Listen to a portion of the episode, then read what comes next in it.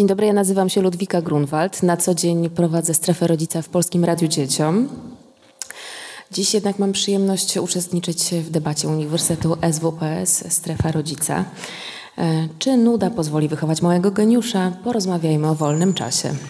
Po debacie będzie możliwość zadania pytań naszym gościom, którymi są pani Natalia Tur, mama dwóch nastoletnich córek oraz syna, który na świat przyjdzie latem, socjolożka, blogerka niszka.pl. Dzień dobry. Pan Michał Górecki, tata trójki dzieci, współwłaściciel firmy koszulkowo.com, bloger, wykładowca Uniwersytetu SWPS na studiach podyplomowych Social Media Marketing w mediach społecznościowych. Dzień, Dzień dobry. dobry. Pani Joanna Trochimczuk, Psycholog społeczny, dyplomowany trener grupowy, specjalista w zakresie psychologii w edukacji i wychowaniu, wieloletni lider młodzieżowych grup rozwojowych oraz współtwórca programów kursów dla liderów grup, ekspert do spraw programowych oraz koordynator projektów szkoleniowych w SWPS Training, komórki SWPS zajmujących się szkoleniami i doradztwem.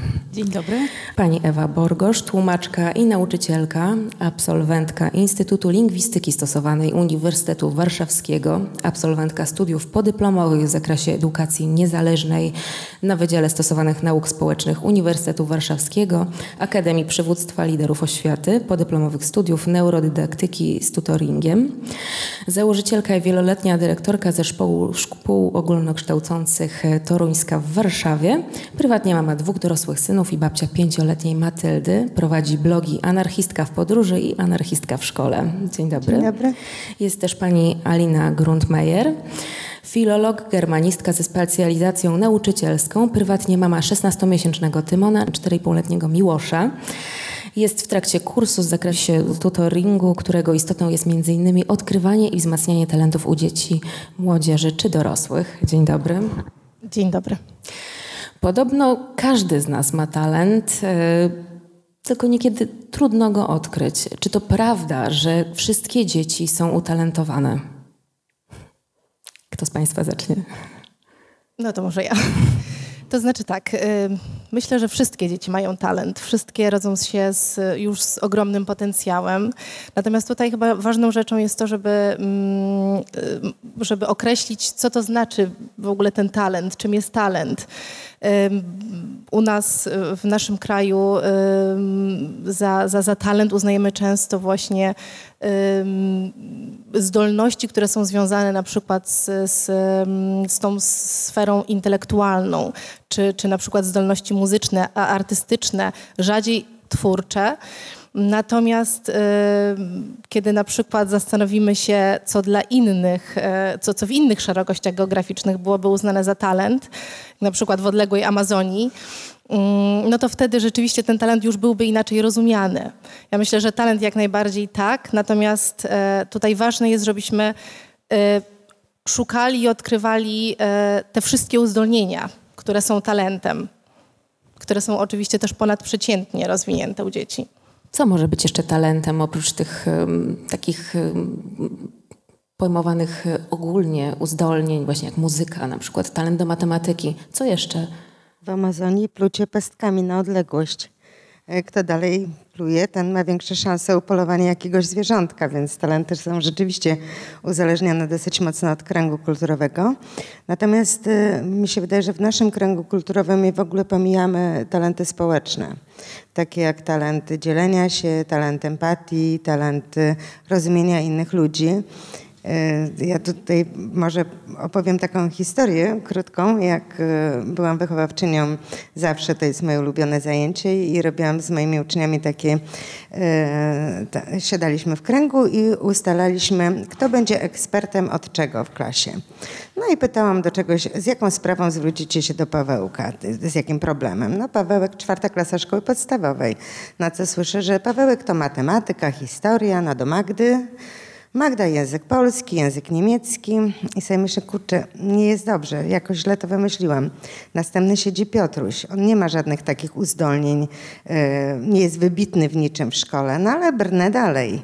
I pytam, a z czym zwrócicie się do Piotrka? Na co dzieci mówią od razu. No do Piotra to my się zwracamy, jak mamy jakiś problem z rodzicami, bo on nam doradza, jak z nimi rozmawiać, jak ich przekonać, jak argumentować. Okazało się, że kolejne talenty to był na przykład talent słuchania. Do Patrycji zwrócimy się wtedy, kiedy chcemy się wypłakać i wygadać, ale żeby nikt nam nie doradzał, tylko żeby nas tak empatycznie wysłuchał. Może nie użyły słowa empatycznie, ale żeby wysłuchał. I to są też talenty, które, które mniej są dostrzegane i mniej są eksponowane i mniej są doceniane.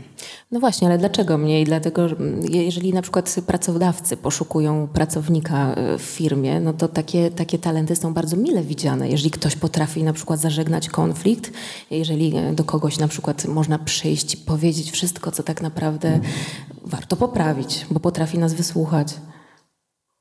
Problem polega na tym chyba, że my nawet jako dorośli sobie nie zdajemy sprawy z tego, co chcemy, jacy jesteśmy, w czym jesteśmy dobrzy. Ja już nie mówię nawet, jak kończyłem liceum i nie miałem zielonego pojęcia, co ja będę robił i w czym jestem dobry. Miałem tylko dwie takie szufladki, gdzieś tam umysł ścisły albo humanista, a ja w ogóle jakoś do końca nie chciałem się deklarować. I dopiero po latach tak naprawdę zrozumiałem, w czym jestem dobry, a co dopiero patrząc na dzieci. E, I to jest troszkę, ja to porównam do, do zarobków, to znaczy mm, mnóstwo ludzi marzy o tym, żeby być milionerem i my sobie myślimy, że to byłby ten świetny moment, znaczy taka świetna rzecz w życiu, żeby być milionerem. A tak naprawdę my nie nie, nie marzymy do końca, żeby być milionerem, tylko o tym, żeby jakoś tam godnie żyć, żeby mieć taki poziom pewnej godności, taki to jest jakaś tam, nie chcę tu kwotami rzucać, ale, ale pewien poziom, który by większości ludzi spokojnie wystarczył. I tak samo jest tutaj. Mówimy o, o, o talencie, myślimy o geniuszu od razu, że to musi być jakiś skrzypek, jakiś, jakaś osoba genialna. Tak naprawdę chodzi o to, żeby w dziecku, tak mi się wydaje przynajmniej, odkryć to, w czym jest rzeczywiście dobre. Ja od samego początku staram się obserwować, nie narzucać czegoś swojego, tylko patrzeć, w czym on rzeczywiście będzie dobry. To jest fascynujące.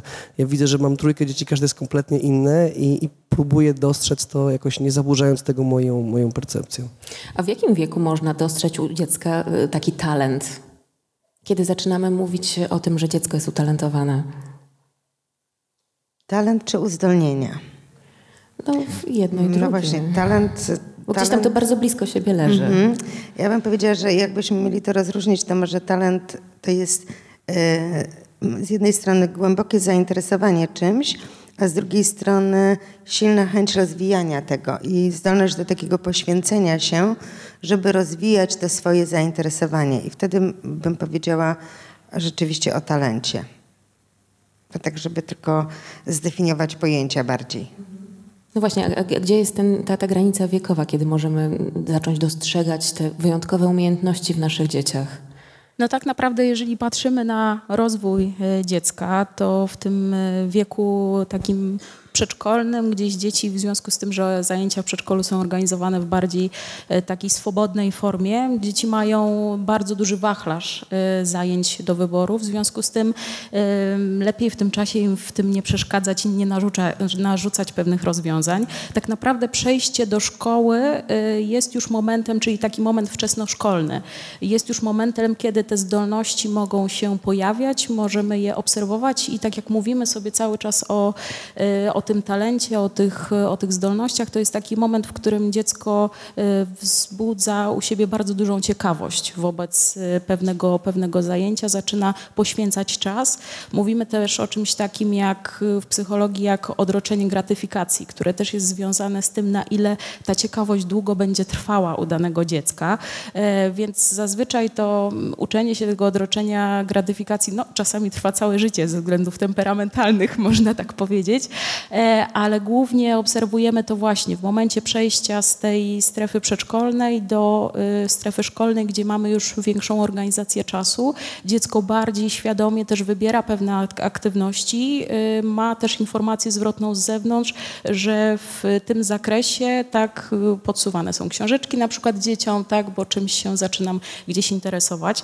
I jeszcze chciałabym tak wrócić do tego wcześniejszego pytania e, a propos tego, że często mamy taki mit, że że jeżeli chodzi o takie y, zdolności, określamy je poprzez pryzmat poziomu inteligencji. To jest tylko jeden z aspektów, y, który mamy. Wymieniamy taki model, który składa się z ośmiu, z ośmiu elementów, jeżeli chodzi o składowe y, inteligencji. I to nie tylko poziom intelektualny, czyli sposób i szybkość przetwarzania informacji, ale również to, czy ktoś, tak jak tutaj pani Ewa powiedziała, czy ktoś potrafi rozmawiać z drugą osobą.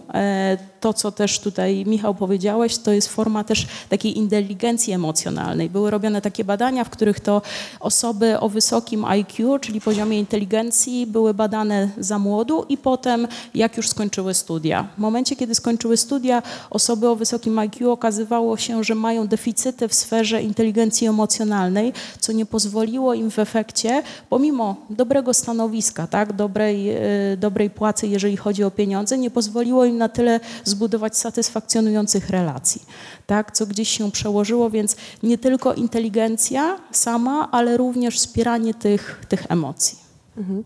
A jeżeli chodzi o mm, specjalistów, którzy pomogliby nam ewentualnie w określeniu zdolności, jakie wykazuje nasze dziecko, to czy będą to pedagodzy, pedagodzy szkolni, przedszkolni, czy może jacyś inni specjaliści, z którymi ewentualnie chcielibyśmy się konsultować?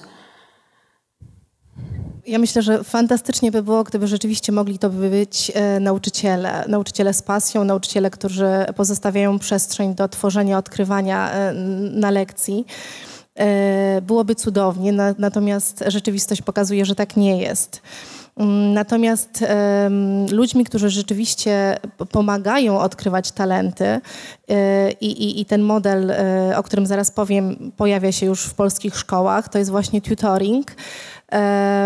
Czyli tutor, osoba, która towarzyszy uczniowi, jest dla niej mistrzem, autorytetem, ale przede wszystkim skupia się na tym, żeby, żeby uczeń, żeby, to, żeby ten podopieczny mógł swobodnie się rozwijać i odkrywać swój talent sam. E, tutor niczego nie narzuca, natomiast, e, natomiast bardzo, e, bardzo uważnie obserwuje. Mm, I ta relacja jest wspaniała. Uważam, że, że przynosi naprawdę wiele korzyści, dlatego że po pierwsze jest to relacja jeden na jeden. Jest to relacja, można powiedzieć, bardzo intymna, gdzie rzeczywiście Mm, uczeń zaczyna, uczeń podopieczny zaczyna odkrywać swoje mocne strony poprzez działanie. Y, I przede wszystkim dlatego, że bardzo, bardzo wzmacnia siebie i swoje poczucie własnej wartości, bo to różnie, różnie bywa oczywiście, nawet u uczniów, y, u, u osób, które mają wysoki iloraz inteligencji. Wiedziałam, że pani Natalia chciała coś powiedzieć. Ja słyszałam, że... Nie wiem, czy działa mikrofon? E, słyszałam, że istnieją takie poradnie talentów, do których e, rodzice przyprowadzają dzieci. I tutaj e, myślę, że sztuką jest właśnie umiejętność odróżnienia słowa talent od uzdolnienie, bo z badań wynika, że dzieci utalentowanych, czyli w tej definicji posiadających ponadprzeciętne uzdolnienia powiązane z chęcią ich rozwijania, jest tak naprawdę tylko 7%.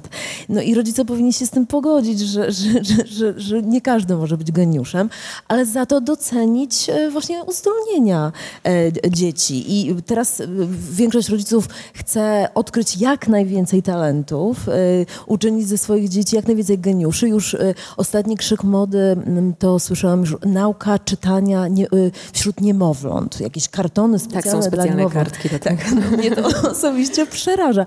Więc wydaje mi się, że rodzice powinni troszeczkę obniżyć poprzeczkę i właśnie zaakceptować chociażby tak, na różnym polu i, i tym interpersonalnym, komunikacyjnym, empatii, wrażliwości, bądź matematycznych, ale wyluzować trochę.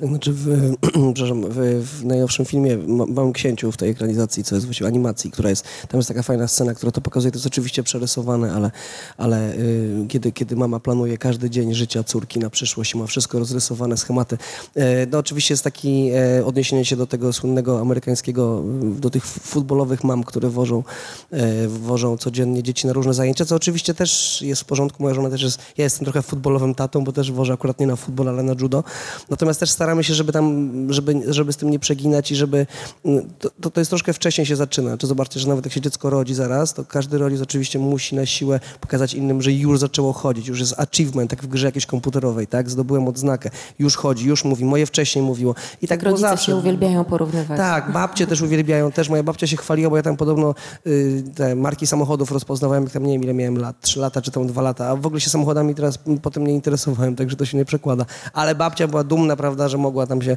e, pochwalić. Także już tutaj zaczynamy i tu już trzeba wylozować. Tu już jest ten początek, kiedy, kiedy dziecko to nie jest żaden wyścig, to nie jest żaden wyścig między, nie wiem, rodziną, znajomymi i tak dalej. A potem to się właśnie przekłada. I jak mówiła Natalia, e, rozmawialiśmy wcześniej tutaj jeszcze, że najtrudniejsze chyba w tym odkrywaniu geniusza w dziecku jest uświadomienie sobie, że to dziecko wcale nie musi być geniuszem. No, sorry. Jakby. Nie wiem, czy Państwo macie takie samo wrażenie jak ja, ale teraz jest y, coraz mniej dzieci. To znaczy y, w rodzinie, jak jest jedno, dwoje dzieci, to jest y, zazwyczaj taki model.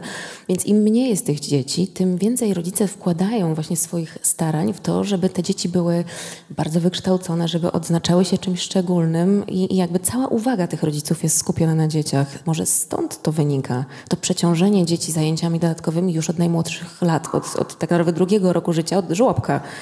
Tak, dziecko jest traktowane jako taka inwestycja, e, ale jakież ono musi czuć, jakąż ono musi czuć presję, tak, że całe nadzieje i to jeszcze nie tylko rodziców, ale też babci, bo w związku z tym, że ma coraz mniej też kuzynów, sióstr, braci, e, cała uwaga jest skierowana na, na nie, to odczuwa silną presję. I teraz naprawdę czytałam, że e, zdecydowanie mm, częściej przyczyną wizyt dzieci w poradniach psychologicznych jest właśnie właśnie to poczucie presji, stresu, niemożliwości jakby takiego wyluzowania się, więc e, naprawdę no, opamiętajmy się. Tak, zdecydowanie zgadzam się tutaj e, z Tobą, Natalia. E, rzeczywiście jest tak, że jeżeli rodzice przelewają na dziecko taką chorą ambicję, niestety jest to chora ambicja wtedy, kiedy zapisują je na kolejne zajęcia dodatkowe, chociaż i tak już jest ich bardzo dużo, mm, no to wtedy tutaj powinni się zastanowić, co dalej i do czego to prowadzi. Myślę, że rzadko w tym pędzie, y, w ogromnej pracy, którą na co dzień mamy, y, zadajemy sobie takie pytanie, czy dziecko jest, ma być naszym przedłużeniem, czy jest to odrębna jednostka. No zdecydowanie jest to, jest to y, odrębna jednostka, która ma prawo do tego, żeby rozwijać się w taki sposób, we, w, przede wszystkim w, w swoim tempie, a my możemy ją wspierać, być, obserwować, pomagać, delikatnie stymulować, e, a nie realizować swoje plany, bo my ich nie zrealizowaliśmy. Myślę, że to jest duże niebezpieczeństwo. No właśnie, ale zdarzają się też dzieci, które naprawdę lubią na przykład grać na skrzypcach, naprawdę lubią grać w piłkę. I jak odróżnić e, właśnie te nasze ambicje niezrealizowane, bo na przykład ja nie mogłam, ja nie mogłem grać na skrzypcach, to moje dziecko będzie grało. Kiedy zobaczyć, że to dziecko naprawdę kocha to, to, to co robi, to, co ćwiczy, a kiedy mm, wycofać się, odpuścić. No bo dzieci też na przykład bardzo szybko się nudzą, potrafią powiedzieć po dwóch tygodniach zajęć, nie, no ja już nie będę na to chodzić, a potem na przykład żałują. Ja tak króciutko powiem. No mi się wydaje, że wtedy, kiedy dziecka nie trzeba do tego przymuszać, kiedy to robi, e, ponieważ to kocha i na no przykład właśnie, zamiast wyjścia na rower, czasami ryzykuje, zamiast wyjścia na rower wybiera, e, wybiera grę na skrzypcach. I rodzic niespecjalnie musi to dziecko zmuszać do, do y, wielogodzinnych ćwiczeń. E, wydaje mi się, że, że w przypadku właśnie tutaj geniusza tak jest, że rzeczywiście jest to oddanie się temu, temu ukochanemu zajęciu z pełną pasją i z całkowitym właśnie y, oddaniem. Ale nawet w przypadku bardzo małych dzieci, no bo małe dzieci no, czasami, czasami y, no, potrzebują odpocząć, a jednak y, kształtowanie talentu wymaga bardzo żmudnej, codziennej pracy. No mhm. jak, jak, jak tutaj umiejętnie na przykład odpuścić dziecku? Znaczy, pytanie, co jest ważniejsze. W sensie, ja nigdy nie lubię traktowania dzieciństwa jako takiego wstępu do bycia dorosłym, że to jest tylko wstęp, tylko po to, y, i tutaj jak to, te misje tam wypełniamy i, i kurczę, to jest no nie wiem, czy najfajniejszy okres, bo według mnie każdy okres w życiu jest fajny. Znaczy nie wiem, jakie będą te później, ale na razie tak uważam. I, e, ale na pewno to jest taki, do którego zawsze tęsknimy, do którym tęsknimy, do którego wracamy myślami. I, i dajmy dzieciom to przeżywać, tak żeby one miały fajne wspomnienia. Napisałem taki tekst, który, który bardzo lubię, że, że jesteś dyrektorem fabryki wspomnień jako rodzic. I I, I, e, sprawmy, żeby te wspomnienia były jak najfajniejsze. I oczywiście to jest tak czasami, że e, Franek chodzi na judo, lubi chodzić na judo, ale ileś razy miał kryzys, bo na przykład wiedział, że przyjdzie kolega, może sobie pograć z tym kolegą, bo on akurat będzie, czy coś. No jakiś tam bodziec pojedynczy i czasami możemy mu odpuścić, czasami mówimy dla jego dobra tak zwanego, że jednak pójdzie, ale gdyby on rzeczywiście konsekwentnie ileś czasu mówił, że nie chce chodzić, to przecież nie będziemy go tam przymuszać. To nie jest tak, że jakieś jest tam zawody mam na horyzoncie, na których on musi wygrać medal. No to wszystko jest dla niego i dla jego też, ale też dla jego radości. Mhm. A wracając do tych zajęć, czy jest tak w istocie, że jeżeli zapiszemy dziecko, nawet które zdradza jakieś uzdolnienie w, w, konkretnym kierunku na zajęcia dodatkowe, to to już załatwia sprawę? Czy ci e, ludzie, którzy, którzy biorą pod swoją opiekę, pod swoje skrzydła nasze dziecko, zapewnią mu rozwijanie, właściwe rozwijanie tego talentu, tak żeby ono mogło osiągnąć ewentualnie w przyszłości jakiś cel, który będzie miało przed, przed oczami? Chyba znowu, jakby mówimy, to zależy trochę tak, po pierwsze od wieku dziecka, po drugie, mi się wydaje, że tak, takim małym dzieciom można oczywiście zapewnić e, różnego rodzaju zajęcia dodatkowe, oczywiście w ramach, e, w granicach rozsądku e, i takie, które będą dla nich atrakcyjne, ale też takie, na które one będą chciały chodzić. To jest, to jest w ogóle dla mnie podstawa, dlatego że my nie chcemy tym, znaczy jaki jest cel, tak? Dla mnie celem posyłania dziecka na zajęcia jest to, żeby ono poznało różne sposoby spędzania czasu, różne dziedziny sportu czy różne dziedziny sztuki. Dużo bardziej, mm, natomiast nie to, że, że ja planuję jego przyszłość. Bo ja nie, chcę, nie chciałam planować przyszłości moich dzieci, chociaż było to dla mnie bardzo trudne, jako dla młodej mamy. Teraz mam dużo lepiej ponieważ mam wnuczkę i mam doświadczenie dorosłych synów, którzy sobie doskonale radzą w życiu, mimo że popełniłam wiele błędów, ale mojej wnuczce mogę właśnie powiedzieć: Słuchaj, nie chcesz? Powiedz, że nie chcesz. Nie musisz chodzić na ten balet. Pani na ciebie krzyczy? Nie ma prawa na ciebie krzyczeć. Jesteś człowiekiem i zasługujesz na szacunek. Nie chcesz? Nie musisz. Zrobimy razem coś innego, jak będziesz chciała. To, co mnie napawa dumą, to, że ostatnia wnuczka powiedziała mi, ja będę taka jak ty.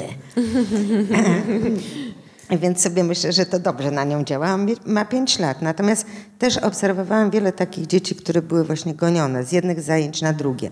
Musisz chodzić, musisz. Zapisałaś się? Bądź konsekwentna. Trzeba chodzić dalej.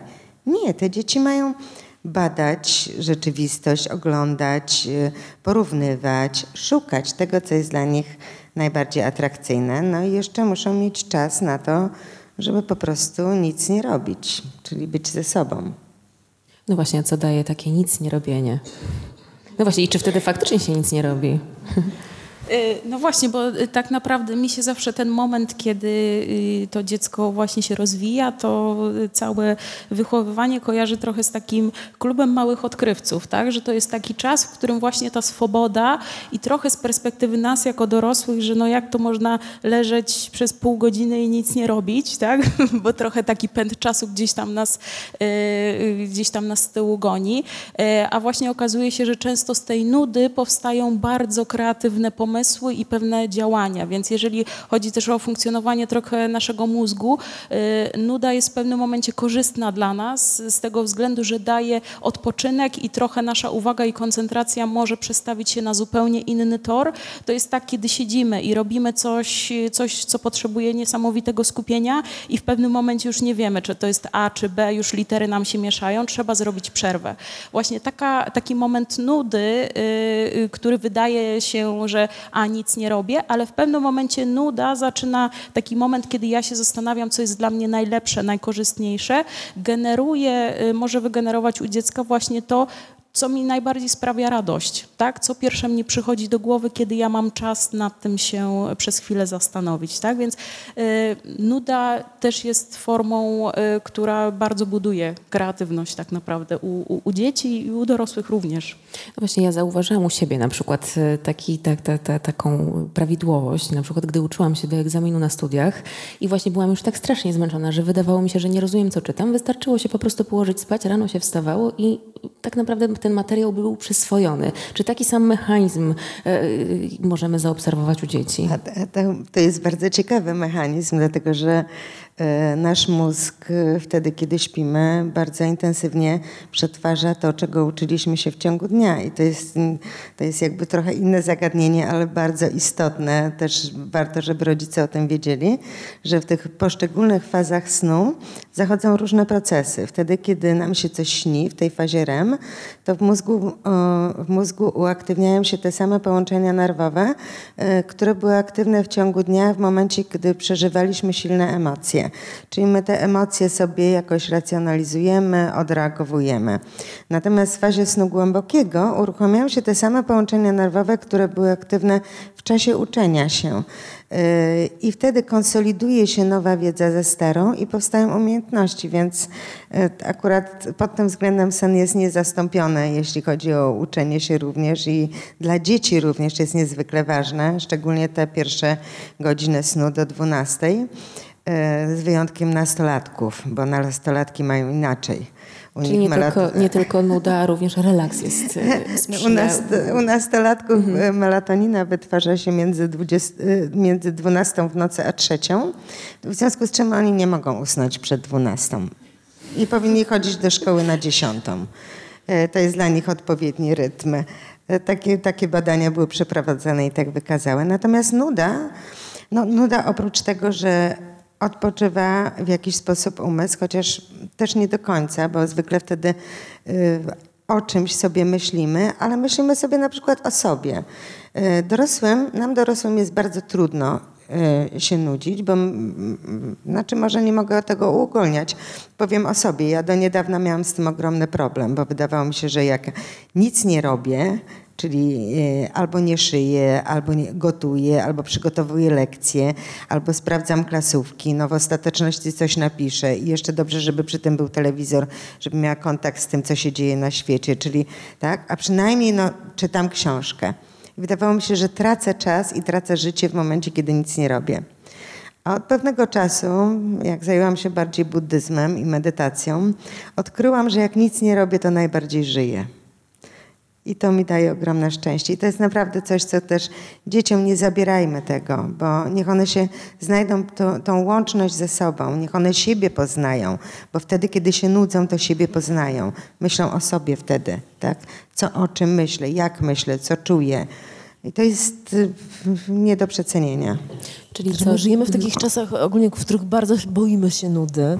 E, nawet tak, takie e, pojęcie smart mhm. boredom, z jednej strony nawiązujące do smartfonów, a z drugiej strony takich sprytnych sposobów radzenia się z, sobie z takimi małymi nudami, które odczuwam na przykład w kolejce, w e, autobusie i tak dalej. Nie możemy po prostu znieść tego poczucia nudy, wyjmujemy smartfony, patrzymy co, co jest na świecie. Mamy takie poczucie, że nie możemy zmarnować ani chwili czasu. Tak, boimy Jeżeli, się włączenia takiego. A takie charakterystyczne dla każdego dziecka, takie snucie się, chodzenie, nudzę się, nie wiem co zrobić, od razu musimy jakoś tłumić, tak? Działaj, ucz się, czytaj, porób coś. Nie, właśnie tymczasem mózg, żeby w ogóle odrodziła się kreatywność, bo moim zdaniem właśnie kreatywność, czyli ta umiejętność nieschematycznego myślenia, ta ciekawość świata jest tak naprawdę e, niezbędna do tego, żeby jakiś talent lub uzdolnienie ujawniło się. Czyli my musimy w ogóle, rodzice z jednej strony, mm, jakby nie od tej strony, co trzeba, podchodzą do, do dzieci, bo zamiast właśnie wyluzować, e, e, jakby pustkę, tak, e, zapewnić ich umysłom, to narzucają mnóstwo, a w takich warunkach raczej trudno, żeby, żeby coś się działo, bo mózg, żeby działać, potrzebuje spokoju, luzu, beztroski, bujania w obłokach. Znaczy, ja jeszcze powiem o tej nudzie, oczywiście się podpisuję po tym, co Natalia mówiła, ale dodam jeszcze tyle, że, no, my się sami właśnie nie umiemy nudzić. Ja ostatnio jechałem sobie autobusem i mi się skończyła bateria w telefonie i nagle i co teraz? Aha, to się wyglądało przez okno i zacząłem patrzeć i pomyślałem sobie, że to był ten czas, kiedy jeździłem, raz miałem tak, że jeździłem półtorej godziny rano i wracałem półtorej godziny wieczorem tam przez, przez prawie rok. I to był czas, kiedy nie było smartfonów, ja po prostu no, albo czytałem książkę, chociaż też nie zawsze, albo po prostu gapiłem się przez okno i myślałem, myślałem nad wszystkim, nad sensem istnienia nawet.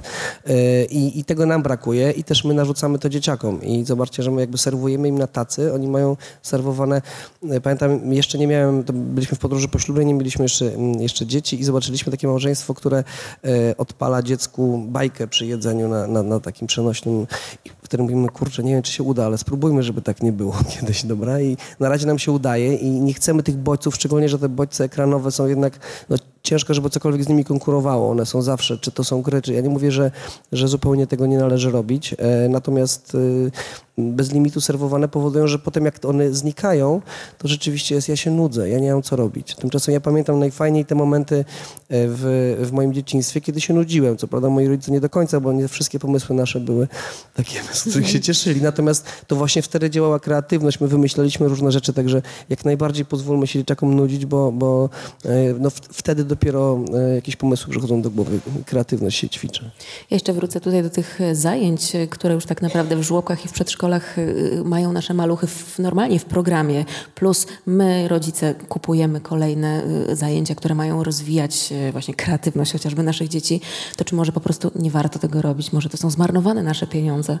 Mi się wydaje, że właśnie jeżeli zajęcia są w żłobku lub w przedszkolu lub właśnie w szkole, czyli w tym trakcie e, e, tych, e, nie wiem, 6-8 godzin, no to nie jest to problem, bo kluczem to jest wolny czas. Nie jest problemem to, że dzieci mają dodatkowe zajęcia, tylko to, że one po tym całym rytmie, ja to nazywam pracy, bo e, uczenie się, chodzenie do szkoły, do przedszkola jest dla dziecka tak jak dla nas praca, bo to jest narażenie na mnóstwo bodźców, obowiązki, regulaminy i one potem, kiedy mają się zregenerować? Po południu w domu a jeżeli są włożone na zajęcia dodatkowe, no to nie mają szans na regenerację.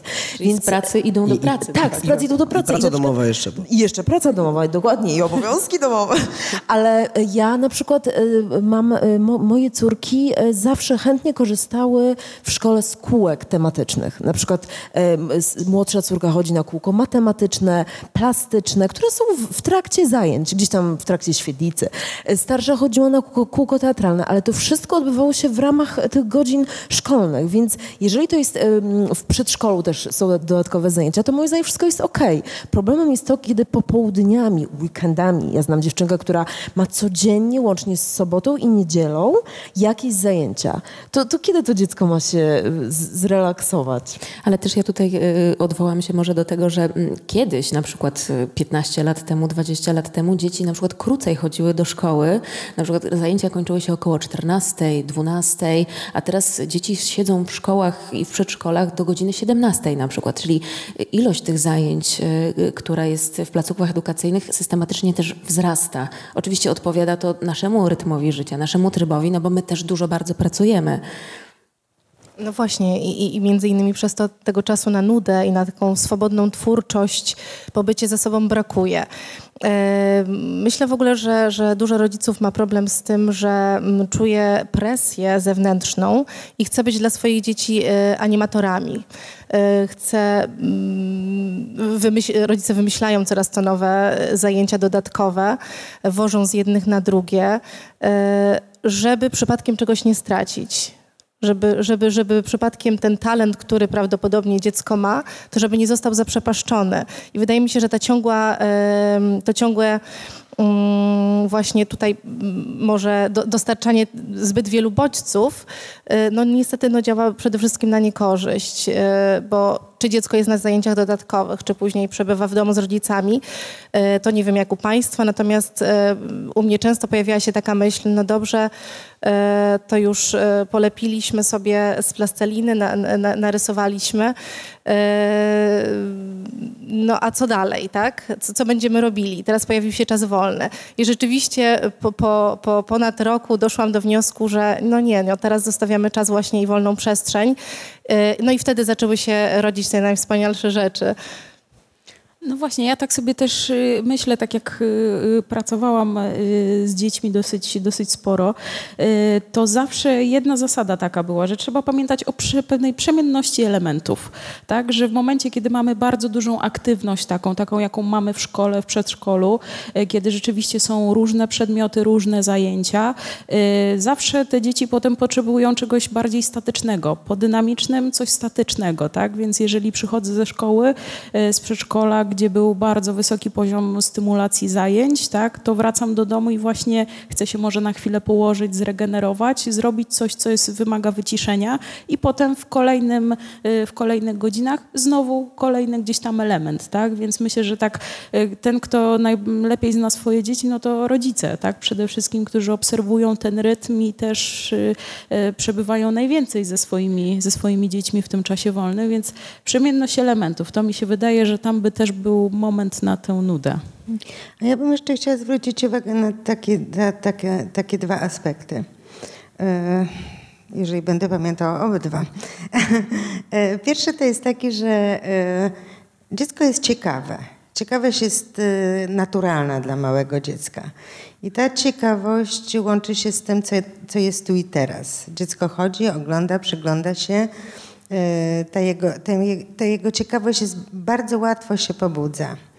Teraz, jeżeli zapewnimy dziecku dużo różnorodnych zajęć, na których E, dziecko nie dostaje odpowiedzi na pytania, które się w nim dopiero zrodzą, tylko jakby wyprzedzana jest ta jego ciekawość, to ona ginie.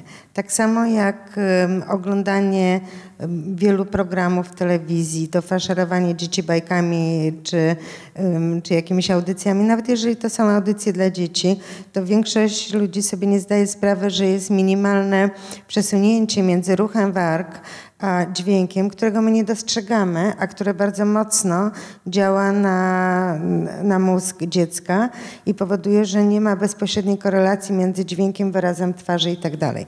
Ale to jest jakby na marginesie tej telewizji. Przede wszystkim dostają bardzo dużo, są przebodźcowane te dzieci, dostają bardzo dużo bodźców.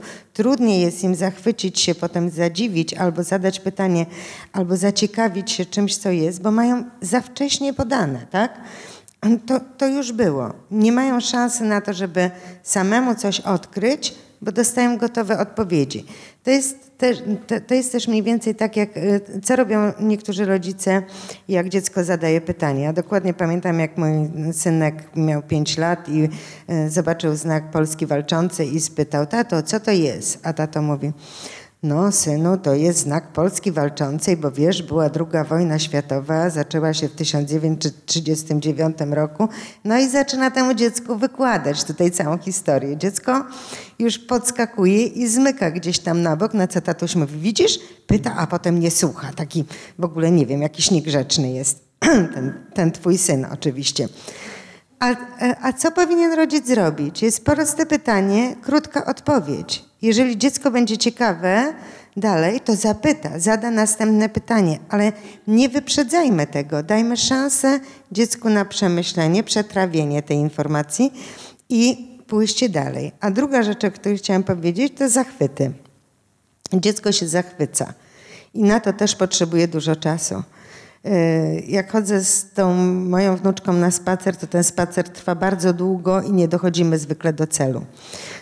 Ponieważ tutaj pojawia się jakiś kwiatek, a tu jakiś listek, a tu jest ślimak i przy tym ślimaku stoimy pół godziny. Ona analizuje tego ślimaka, zadaje mi różne pytania, czy on wyjdzie, czy on ma żonę, czy może jakieś dzieci tutaj są, a jak mu może pomóc. I ten, ten ślimak zajmuje nam pół godziny, tak? Gdybym nie była babcią, tylko mamą, to pędziłabym pewnie do sklepu i ciągnęła to, tą biedną Matyldę za sobą i nie dałabym jej szansy na te zachwyty. Ile razy się Państwo dzisiaj zachwycili? Dziecko zachwyca się 50 razy dziennie, tylko trzeba mu dać szansę. Od 50 do 100. I to jest to, co jest materiałem do przetrawienia, do rozwoju, do rozbudzania talentów, zainteresowań. No tak. Czyli powinniśmy się uczyć kreatywnej nudy od swoich dzieci? Znaczy ja bym jeszcze dodała to, co kiedyś e, Tuwim e, pięknie określił, e, że najwspanialszy kult bredni panuje wśród dzieci, że powie takie, że jest koniem i już tam galopuje. I to jest właśnie sztuką, żeby rodzic, bo zdarzają się, czasami pamiętam, byłam świadkiem rodziców, którzy na placach zabaw na przykład sprowadzali na ziemię, jakim to tam nie jesteś żadnym koniem, uspokój się, tak? Albo dzieci rysują rysunek i no jaki ty kolor tutaj niebu dałeś? Przecież niebo jest niebieskie, a nie zielone. I właśnie o to chodzi, żeby dziecko, właśnie ten kult bredni, z którym rodzi się każde dziecko zadające dziwne, absurdalne pytania, wchodzące na jakieś meandry absurdu, żeby rodzic nie sprowadzał go na ziemię, bo tak naprawdę kim jest geniusz? Geniusz to jest ktoś, kto potrafi myśleć nieschemetycznie, tak? Do, do um, stwierdzać niespotykane, dochodzić do dziwnych wniosków, tak? Jakichś nietypowych. I to jest tak naprawdę to, co mówiła pani, plus takie zaakc- nie, nie, dostrzeżenie, y, nie, nie czynienie z dziecka dorosłego. Właśnie y, trzeba jak najdłużej dziecku pozwolić być dzieckiem. Jak dziecko szaleje, wygłupia się, to nie sprowadzać go na ziemię. A właśnie mnie przerażają te takie maluszki, takie pięcioletnie, które już są takimi małymi dorosłymi. Oni, oni muszą być, bo one już mają tysiąc obowiązków, mama menadżer mnie prowadzi na mnóstwo, mam cały um, grafik zapełniony i nie właśnie im dłużej dziecko będzie mogło być dzieckiem, tym moim zdaniem większa szansa, że będzie miało jakiś talent. Tak mogłabym postawić nawet taką tezę. A z drugiej strony jest coraz więcej dzieci, które e, nie potrafią e, wykonywać takich prostych bardzo czynności, tak? Na przykład zawiązanie sobie sznurowadeł, tak? Albo pomoc w zmywaniu. Bo my, my dorośli często tym dzieciom dajemy lekcje angielskiego w przedszkolu, ale nie dajemy czasu na to, żeby dziecko coś zrobiło samo i to w tym momencie, kiedy dziecko mówi, ja chcę sama, ja sama. Tak mam, nie, nie, nie, nie sama, bo to, to będziesz pół godziny czasu, wiązała prawda? te sznurowa, to szybko ci mhm. zawiążę i już pójdziemy. Nie, dziecko potrzebuje czasu czasu. Do, dokładnie, tutaj czas jest najważniejszy. Rzeczywiście ta, ta, cierpliwość rodzicielska również jest niezbędna i tak fantastycznie właśnie w, w pedagogice montessoriańskiej to jest pokazane, tak? Tam jest to naczelne hasło pozwól mi to zrobić samemu. Czyli dać dziecku ten czas na, y, na samorealizację, na podejmowanie prób, nawet jeżeli tych prób miałoby być dziesiąt, tak? Ja tu jeszcze powiem, że to jest śmieszne trochę, żeby na początku te dzieciaki, jak to mówi Natalia, sprowadzamy na ziemię, a potem robimy dla dorosłych kursy, coachingi, think out of the box, tak? I to jest jakby mhm. dokładnie najpierw w dół, a potem z powrotem w górę. I to jest to, że dzieciaki potrafią myśleć nieszablonowo, potrafią myśleć totalnie abstrakcyjnie, wymyślają takie historie niestworzone i, yy, i ja oczywiście sobie mówiłem zawsze, że ja będę takim tatą, żeby na to wszystko pozwalał, ale czasami się oczywiście łapią, chodź idziemy, bo się spieszę, jakiś tam żuczek, co to ten żuczek, bo jeszcze oglądam jakiegoś żuczka, przecież za pięć minut judo. I ja mówię, dobra, no to spóźni się, nic się nie stanie, jak się spóźni, ale ten żuczek może był ważny, może on był fajny, może miał żółte skrzydła, nie wiem, może cokolwiek tam się z tym żuczkiem fajnego działo i próbuję ty, jakby zwolnić i też dla siebie to jest, y, odkrywam w sobie znowu, ja mam taką ideę fix, żeby gdzieś tam to dziecko w sobie zachować cały czas i też się właśnie zachwycać różnymi rzeczami, tak? I to jest fajne, że, że my przestaliśmy się zachwycać, nie wiem, tym, znaczy tutaj akurat się zachwycamy, że słońce wychodzi, z wiosny, ale niektórzy nawet tego nie zauważają. A to są proste, fajne rzeczy, że rzeczywiście można, można się skupić. Dzieciaki to potrafią, a my tak średnio trochę. Warto uważa... się od nich tego uczyć po prostu. A czy uważacie Państwo, że czasami może zdarza się tak, że mnogość tych zajęć dodatkowych to jest taka wymówka dla rodzica, że my nie potrafimy właśnie spędzić tego wolnego czasu z dzieckiem, nudzić się z nim, bo my po prostu nie wytrzymujemy tego. Tak, wydaje mi się, że zdecydowanie y, y, tak jest. Wydaje, jakby chcemy zrzucić y, ten ciężar wychowania na specjalistów, ale przecież sam fakt, że w ogóle popularność zajęć dodatkowych to jest tak naprawdę, nie wiem, kwestia kilkunastu lat, no nie wiem, maksymalnie kilkudziesięciu, bo myślę, że raczej nawet kilkunastu, a przecież to nie oznacza, że kilkadziesiąt czy nawet kilkaset lat temu nie było geniuszy. Więc tak naprawdę ja, ja w ogóle wychodzę z takiego założenia, bo moje dzieci nie uczę, jedynym zajęciem, na którym dodatkowo uczęszczają, to są e, lekcje języka angielskiego. E, ja e, nigdy jakby nie, nie, nie uczestniczyły w innych, chyba że w kółkach tematycznych w szkole, a mają naprawdę, no są bardzo mądrymi, błyskotliwymi dziewczynkami. Starsza córka jest jakąś tam olimpijką z chemii, ale bo ja wychodzę z założenia, że to trzeba mm, z drugiej strony. Ja zawsze starałam się na przykład zapewnić sen, żeby dbać o to, że, bo jak mózg ma się zregenerować mając deficyt snu? Sen, y, świeże powietrze, y, dość zdrowe jedzenie, ale też oczywiście tam nie przesadzajmy, ale jednak dieta jest ważna oraz zawsze robiliśmy w domu z mężem taki dobry PR, że tak powiem, wokół w ogóle wiedzy, że to jest strasznie fajne. Uczyć się, zdobywać wiedzę, interesować się światem otaczającym, ale to zawsze e, musiało być w formie takiego czegoś fajnego, że to jest takie naprawdę fajne y, mieć wiedzę o świecie, a nie, że musisz, musisz mieć dobre oceny, tylko dobrze jest wiedzieć, jak funkcjonuje świat. I dzięki temu jakby nigdy nie robiliśmy presji na oceny e, w, ża w żadnym wypadku, ale fakty są takie, że one mają bardzo dobre oceny, bo mają motywację wewn wewnętrzną, bo wiedzą, że dobrze jest nauczyć się z przyrody, z chemii, z biologii i tak dalej. I wydaje mi się ostatnio nawet e, słyszałam o takim pojęciu zdrowe zaniedbanie, że dobrze, żeby rodzic był em, właśnie zdrowo zaniedbywał dziecko, czyli na takiej zasadzie, że jak trzeba, to mu pomoże. Ja na przykład nigdy nie odrobiłam z dziećmi lekcji, nigdy. Zawsze mówiłam, to jest wasza sprawa. No chyba, że no, jedna z córek ma na przykład problem z ortografią, no to jak e, pisze wypracowanie, no to zerknę, czy nie ma tam jakichś byków. E, ale, czyli jak bardzo już potrzebują jakiejś pomocy, już naprawdę bardzo, to pomogę.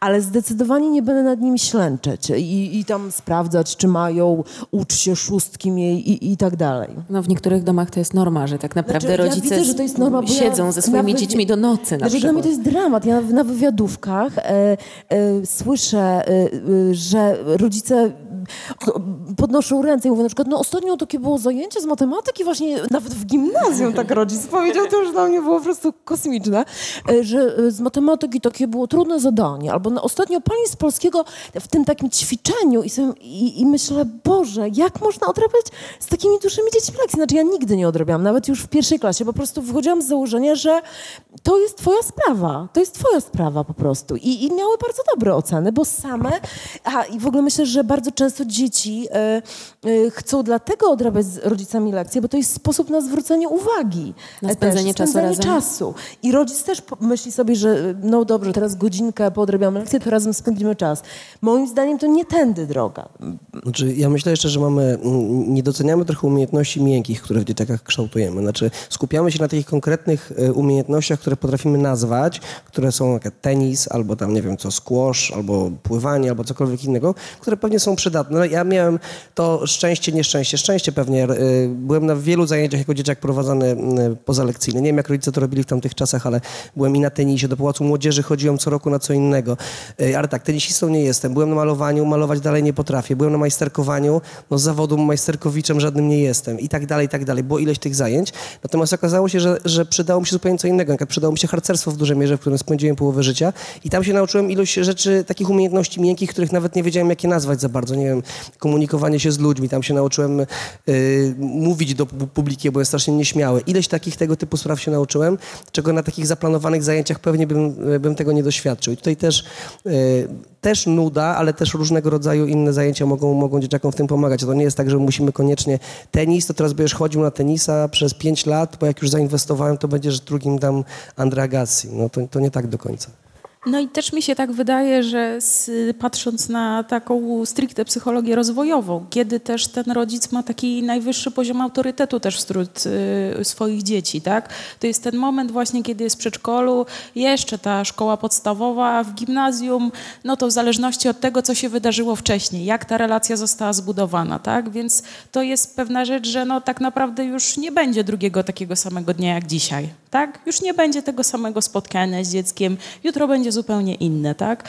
Więc y, z wychowaniem jest tak, że nie ma na to dobrej recepty i nikt nigdy poradnika na ten temat nie napisze, chociaż niektórzy próbują, ale różnimy się między sobą i tak naprawdę każdy ma inny pomysł i gdzieś tam każdy ze sobą decyduje, jak to powinno wyglądać, więc y, trochę wracając do tego pytania, że ci specjaliści, tak, oni się lepiej zajmą, y, no może poniekąd w niektórych aspektach tak, tylko potem to rodzice zostają z dzieckiem na co dzień, budują z nimi relacje, przeżywają radości i, i smutki, tak, więc...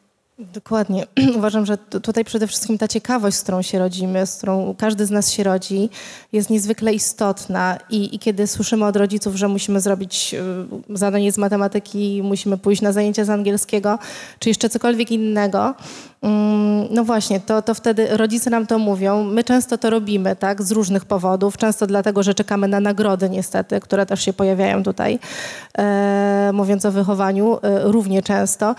Y, no właśnie, ale w taki sposób ta motywacja wewnętrzna każdego z nas, nie tylko dziecka, po prostu bardzo szybko umiera. A tak naprawdę to motywacja wewnętrzna to jest to, co pozwala nam się dalej rozwijać, czyli cały bardzo czas często rodzice być ciekawy. płacą dzieciom za nowe umiejętności, za oceny. No, tak, to się niestety, zdarza. No, tak niestety się zdarza, że e, wymyślamy różne sposoby nagradzania zewnętrznego i w ten sposób ta wewnętrzna motywacja w znacznym stopniu upada.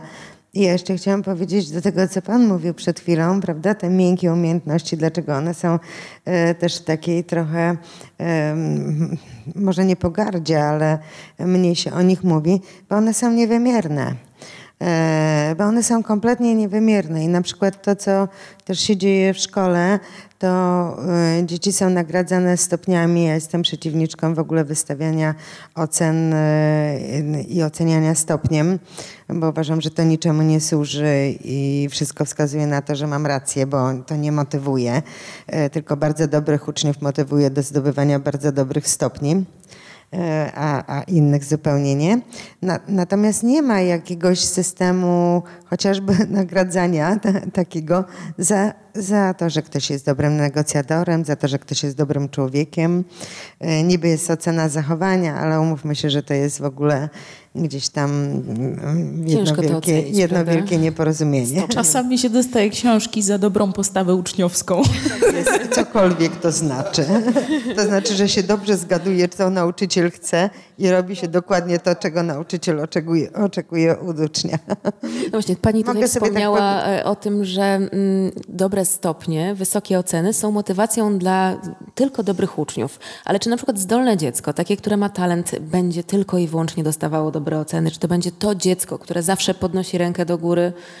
Czy, czy to jest jakby miara genialnego dziecka? Nie, absolutnie nie to powiedziałabym, że wręcz odwrotnie. Są takie dzieci, które mają szóstki od góry do dołu i przez całą szkołę i do końca tej szkoły. E, ja też miałam takich uczniów e, i nie zauważyłam, żeby oni sobie lepiej radzili w życiu niż ci, którzy mieli e, jakieś specyficzne zainteresowania, czy po prostu byli sobą. No, nie można być genialnym we wszystkim. Można to nadrobić pracowitością albo dobrą pamięcią. Natomiast dzieci, które są bardzo zdolne, najczęściej w szkole sprawiają kłopot, sprawiają problemy, bo albo się będą nudzić, albo coś nie leży w sferze ich zainteresowań i potrafią to wyraźnie okazać albo wiedzą więcej od nauczyciela i to mi się przypomina taki chłopiec, który, z którym szłam któregoś dnia do szkoły. To było dawno temu, on był wtedy jeszcze w ósmej klasie, taka, ta podstawówka była ośmioletnia. Ja byłam dyrektorką szkoły i tak idziemy od tego przystanku i mówię, Kuba idzie i czyta książkę. Ja mówię, Kuba, co czyta? No, dzień dobry, Kuba. Oczywiście pierog grzecznie. On mnie łaskawie zauważył, powiedział, dzień dobry, pani dyrektor. Co czytasz, Kubo? Mówię, mogę pani powiedzieć, ale pani i tak nie zrozumie. no to spytam, no to spróbuj. On mówi, o kwarkach czytam. Mówi to pani coś? Mówię nie, z pełną pokorą. E, I nie był łatwym uczniem, ale on już wtedy miał swoje bardzo konkretne zainteresowania. On się interesował fizyką kwantową, on się na tym znał i on się na lekcji fizyki nudził, po prostu nudził. I był niegrzeczny. Właśnie, ale rodzice bardzo często się martwią, jeżeli dzieci mają takie bardzo ukierunkowane mm, zainteresowania. To znaczy mówią właśnie nauczycielom, no bo on tak siedzi, coś tam dłubie, a inne przedmioty to takie ma słabe oceny, co z niego wyrośnie? Rodzice mają ogólnie bardzo duży e, problem e, e, z tym, żeby najlepiej, żeby dziecko było we wszystkim najlepsze, osiągało najwyższe wyniki i, i, i żeby było no, w ogóle geniuszem, tak? Ale ja kilka miesięcy temu na wywiadówce wychowawczyni mojej młodszej córki córki, e, uczennicy czwartej klasy podstawówki. Bardzo mam wielkie szczęście, że trafiłam na tak mądrą nauczycielkę, bo ona powiedziała nam, dosłownie udzieliła nam rodzicom reprymendy, mówiąc, że rodzice, opanujcie się, wyluzujcie z tymi ocenami. Co wy w domu musicie robić tym dzieciom, skoro dziewczyna dostaje czwórkę i zaczyna płakać, albo dostaje piątkę i chce poprawić na szóstkę. Więc z tymi ocenami to jest e, z jednej strony, tak jak pani powiedziała, że są motywacją dla dzieci, które mm, dobre oceny dostają, bo młodsze od razu są gdzieś tam w tą niższą półkę i czują się gorsze, ale te te, które są, bo zwykle jest tak, że z tymi dziećmi, które mają wielką presję, to potem z nich też wyrastają dorośli tacy wiecznie niezadowoleni. To są ludzie, którzy osiągają jakiś sukces, awans, awans, ale on dalej mu jest mało, bo on chce cały czas się piąć, on nigdy nie poczuje tej, tej takiej radości i satysfakcji. I ja też widzę mm, w klasie, y, moja córka też niestety taka jest, bo to się jej udziela z otoczenia, że czasami przychodzi taka zawiedziona, wiesz, dostałam piątkę z minusem. Ja mówię, no to super, albo czwórkę dostałam, no to świetnie. Nie, no ale wiesz, mogłam szóstkę. I jest taka rywalizacja, że już w szkole i ta pani właśnie wychowawczyni nas tak ochrzaniła, że co wy fundujecie? Co już w podstawówce wyścig szczurów e, ro, robicie? Przecież to one skądś te postawy muszą brać. Więc naprawdę, jak sama nazwa wskazuje, ocena dobra to jest ocena dobra. Ocena dostateczna to też jest dostateczna. Słownik języka polskiego ma jasną definicję słowa dostateczne, a wy mówicie tak, jakby to było coś strasznego. Nie, no, ja, muszę, ja muszę niestety wejść na swojego konika na chwilę, jeśli chodzi o te stopnie, e, ponieważ ja dosyć dużo pracuję z nauczycielami i zachęcam ich do tego, żeby nie stosowali stopni, tylko informację zwrotną. Jest teraz taka możliwość, przepisy dają taką szansę. E, I to, w jaki sposób dowodzę nauczycielom, że stopień nie jest w żaden sposób miarą tego, co dziecko umie, to jest bardzo proste ćwiczenie. E, wszyscy nauczyciele dostają taką samą pracę ucznia. Mają kryteria do oceny tej pracy i pierw udzielają informacji zwrotnej. Wszystkie informacje zwrotne są identyczne, bo kryteria są czytelne. A potem proszę ich, żeby postawili stopień i są stopnie od dwójki do piątki albo od trójki do szóstki. Za tę samą pracę, którą tak samo ocenili nauczyciele. I to też pokazuje rodzicom, że, że to nie jest żadna informacja. To jest informacja na jakimś tle. Co, zresztą jak widzę rodziców też na zebraniu, dostają pracę swoich dzieci i co robią? Zaglądają do sąsiada, co on dostał, tak? Czemu to służy? No niczemu nie służy tak naprawdę. A czy w ogóle w szkole publicznej jest miejsce na kreatywną nudę? W ogóle na rozwijanie kreatywne dzieci? Znaczy ja tylko napomknę, doświadczeń szkolnych jeszcze nie mam oprócz swoich, ale one jakby moja szkoła, to co się działo w latach 80. czy 90., to nawet nie chcę wspominać sobie, tam kreatywna nuda to była na przerwach głównie, to co dostawaliśmy uwagi e, do dzienniczka. Natomiast e, dzieciaki chodzą do Montessori, do przedszkola i z tego bardzo zadowoleni jesteśmy i teraz otwiera się też szkoła i jak ja już słyszę nawet o tym, że będą miały ileś tam decyzji, co robią w ciągu dnia, albo że nie będzie prac domowych, to ja bym sam się chciał cofnąć sam do tych czasów i tam jeszcze raz iść do tej szkoły, także... Mam nadzieję, że będzie super i tam właśnie też kwestie ocen czy tego typu spraw to jest niesamowita rzecz. Na razie tylko obserwuję, ale, ale tak sobie myślę, że, że to może dużo zmienić, tak? Czyli, że po odjęciu tego bodźca zewnętrznego e, nagle mm, to nie jest tak, że dziecko nie wie, co robić, bo nie ma ocen. I już chciałem powiedzieć, ale Natalia wszystko powiedziała to, co, to, co chciałem powiedzieć. E, czyli, że właśnie ten wyścig szczurów później i to myślenie takie, przecież to się nie bierze znikąd. Społeczeństwo, które goni za pieniądzem koniecznie. No dlaczego? No skończyliśmy szkołę, skończyliśmy uczenie, mamy już dyplomy, to jaki jest następny poziom tej gry? No dalej sobie lecimy, prawda? Także to chyba nie o to chodzi do końca. Ja mam jeszcze taki cytat chyba a propos tych ocen, że zaraz powiem, kto to powiedział. Yy, powiedział tak, że ja na studiach zdawałem bardzo słabo yy, swoje egzaminy. Mój kolega zdawał wszystkie. Teraz mój kolega jest inżynierem w mojej firmie, a ja nazywam się Bill Gates i jestem właścicielem Microsoftu. Tak? A zresztą popatrzmy na inne życiorysy, tak? Albert Einstein. I też mu się nie bardzo udawało to w szkole. Jeszcze, tylko dodam jeszcze w takim razie, jeżeli o tych ocenach mówimy. Ja właśnie powiem tylko, że przez to, że miałem trójkę z polskiego, zajęło mi prawie 20 lat, żeby sobie uświadomić, że jednak dobrze piszę. Myślę, że nie chcę tu jakoś specjalnie, ale czytam mnie ileś ludzi, mówią, że, że piszę nawet ok. I mówię, jak to ja? Przecież ja miałem trójkę z polskiego. A miałem dlatego trójkę, że po pierwsze e, no, miałem ADHD, po drugie dalej mam, a po drugie tak, Y, nie, nie lubiłem lektur, trochę mnie nudziły niektóre lektury i sam wybierałem, którędy idę i miałem te truje. Taki był klucz po prostu. Natomiast to nie miało nic wspólnego z tym. I nie wiedział piszę. pan, co poeta miał na myśli. O tak. ja wiedziałem, tylko to było nie według klucza. Jeszcze a propos ocen i motywacji, to my mamy w mózgu wbudowane system nagrody. Jeżeli nam się udaje osiągnąć coś powyżej naszego celu, to ciało migdałowate powoduje, że nam się wydzielają, wydziela się dopamina, która z kolei powoduje, że w mózgu powstają endogenne opioidy, czyli my tak naprawdę sami siebie nagradzamy. Nasz mózg już o to zadbał i nic więcej nie potrzebuje, tylko żeby mu tego nie zabierać. To czy w ogóle szkoła publiczna, no do szkoły publicznej chodzi większość dzieci, e, czy to jest w ogóle miejsce do tego, żeby wyłowić, ukształtować e, geniusze? znaczy mi się wydaje, że to nie masz takiego kolosalnego znaczenia, czy jest szkoła publiczna, czy nie, bo to chyba zależy od ludzi. Tak jak ostatnio słyszałam audycję w radiu o lekarzach, o porównaniu e, lekarzy, którzy przyjmują publicznie, nie wiem, czy to się tak określa, publicznie albo prywatnie. I, I czy oni prywatnie przyjmują, jakoś bardziej e, skupiają się na pacjencie. Niekoniecznie dlatego, że jeżeli ten lekarz przecież tak nie przyłącza się, mówiąc od 8 do 12 przyjmuje e, w służbie zdrowia, to się tak nazywa publicznej, tak? Publicznej. I jestem niezaangażowany, a już od 14 to będę bardzo zaangażowany. Tak samo jest z nauczycielami. To chodzi o człowieka, tak? Ja, ja na przykład mam e, no, dwie córki, 10-15-letnią, przeszłam przez no, mnóstwo nauczycieli, mnóstwo, kil, kilkoro wychowawców i wśród nich e, mniej więcej połowa jest świetnych, super, e, a połowa mniej. I e, więc myślę, że to jest jakby zależy od człowieka, nie od szkoły i od rodzica.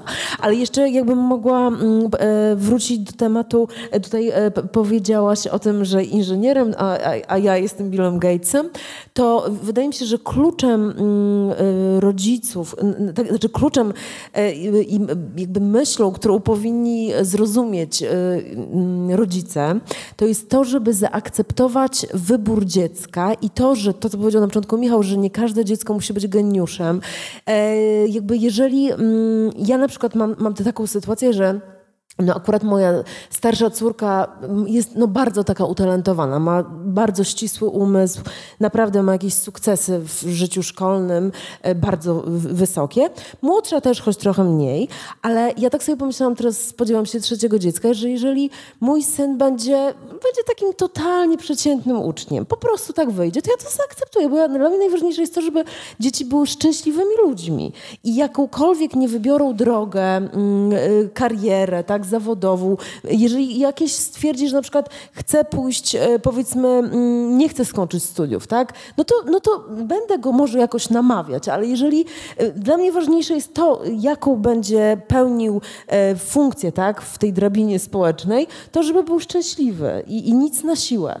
No tak, tylko że szkoła publiczna to też zasady, to znaczy musimy siedzieć w ławkach, musimy wytrzymać te 45 minut, musimy zaliczyć, musimy dostać ocenę, musimy zdać z klasy do klasy, to jest jakby ileś tam zasad, które, które muszą obowiązywać dzieci, które tak naprawdę nie do końca są w stanie zmieścić się w tych zasadach.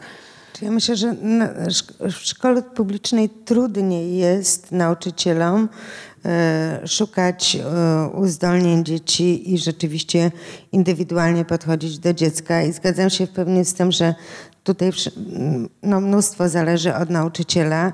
E, natomiast oprócz nauczyciela jest jeszcze ten system, który nie sprzyja. Nie sprzyja temu, żeby nauczyciel miał czas i e, miał energię i miał pole do tego, żeby rzeczywiście pochylić się nad każdym dzieckiem, bo jest w jakimś takim klinczu między stertą papierów i y, wymaganiami, no to, że szkoły na przykład są, ja teraz współpracowałam i współpracuję ze szkołą, która y, jest szkołą integracyjną, bardzo sympatyczną, bardzo serdeczną, ze świetnym podejściem do dzieci i ci nauczyciele są niesamowicie sfrustrowani, y, ponieważ ciągle dostają po głowie od władz dzielnicy i kuratorium, ponieważ mają słabe wyniki. No ale jak mają mieć dobre wyniki na sprawdzianie, skoro mają, y, są szkołą integracyjną i rzeczywiście no, nie da się y, uzyskać najwyższej średniej, jeżeli się ma w klasie jedną trzecią dzieci, które po prostu są na przykład z pogranicza normy intelektualnej i tego wyniku nie uzyskają. Są szczęśliwe w tej szkole, są zadbane, mogą rozwijać swoje zainteresowania i nauczyciele z tego się cieszą, ale z drugiej strony mówią mi, słuchaj, no staramy się, zobacz, robimy tyle świetnych rzeczy i co? I dostajemy na koniec roku szkolnego negatywną informację zwrotną od władz oświatowych, że jesteśmy słabi w rankingu, tak? Dokładnie, bo wydaje mi się, że tak jak już Ken Robinson o tym wspominał, szkoły zabijają kreatywność i, i w tym jest dużo prawdy. Zgadzam się tutaj z Natalią i z Tobą, Ewo, że to chyba co jest najważniejsze w ogóle, to oprócz atmosfery, którą tworzy nauczyciel na lekcji, atmosfery, która powinna sprzyjać uczeniu się, odkrywaniu świata, y, to przede wszystkim jego osobowość i to, żeby z uczniem nawiązał na, naprawdę na tyle dobrą relację, żeby temu uczniowi chciało się przychodzić na lekcję, y, chciało się uczestniczyć w niej i rzeczywiście um, uczyć. E, natomiast nie mam doświadczenia ze szkołą publiczną. E, szkoły prywatne różnią się tym, że rzeczywiście są to szkoły, w których klasy są bardziej kameralne, prawda? E, I możemy często zrobić dużo więcej. Mamy dużo, może bogatszą ofertę zajęć dodatkowych, która również tutaj sprzyja temu, żebyśmy na przykład mogli się z uczniami spotkać indywidualnie, na przykład z tymi uzdolnionymi. E, i w ramach tych zajęć dodatkowych rozwijać, pomagać rozwijać ich talenty. E, natomiast na lekcji często tej przestrzeni brakuje w związku z tym, że po prostu uczymy się do testów i te testy chyba są właśnie tym, co niestety no, bardzo nie sprzyjają ale to co zrobić w takiej sytuacji? Zabieramy dziecko na przykład do nauczania domowego, dajemy mu możliwość na przykład nauczania indywidualnego. Co zrobić, jeżeli na przykład jesteśmy rodzicem takiego dziecka wybitnie uzdolnionego? Wielu rodziców się na to decyduje. Wielu rodziców dokładnie y, zabiera dzieci ze szkół, zwłaszcza tych uzdolnionych i już w tym momencie pewnie sfrustrowanych, dlatego że, y, dlatego, że po prostu nie czuje, żeby szkoła, y, niezależnie od tego, czy publiczna, czy prywatna, była dobrym miejscem dla e, rozwoju e, ich dziecka.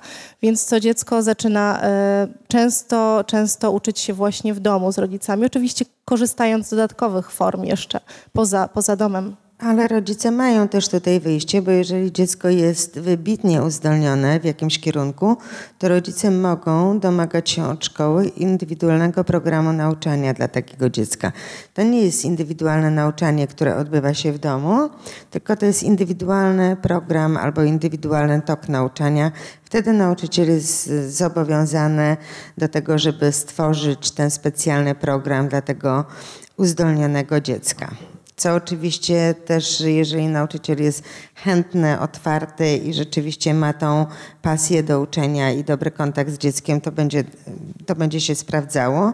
A jeżeli zostanie znowu do tego przymuszony i nie będzie tego czuł, no to znowu się to nie sprawdzi, no niestety. A czy to oznacza, że na przykład jeżeli dziecko jest wybitnie utalentowane w jakiejś dziedzinie, to nauczyciele z innych przedmiotów spojrzą na niego mm, bądź na nią łagodniej? Tak, tak też się dzieje. Jeżeli mm, Rada Pedagogiczna jest rozsądna, jeżeli dziecko ma, ma określone, zostanie rzeczywiście ocenione, że ma te wybitne zdolności, to tak. No pozostaje jeszcze kwestia funduszy, no bo y, oczywiście y, bardzo uzdolnione dziecko w jakiejś dziedzinie to również y, wyższe potrzeby, to znaczy możliwość w tym momencie, żeby takie dziecko się rozwinęło, to jest na przykład zatrudnienie kolejnego nauczyciela, danie mu kolejnej szansy. I czy znajdą się na przykład w, w publicznym systemie pieniądze na takie dziecko, czy rodzice mają jakąś szansę, nie dysponując własnymi zasobami na uzyskanie pomocy z zewnątrz? Nie, szkoła takich, takich możliwości nie ma. E, szkoła dostaje subwencje na dziecko z problemami z orzeczeniem, na przykład o e, zespole Aspergera albo ADHD i wtedy subwencja E, którą otrzymuje szkoła, wynosi 4000 zł e, miesięcznie na takie dziecko, podczas gdy na dziecko utalentowane, tak jak na każde inne, e, z tego co wiem ostatnio to było 400 zł miesięcznie.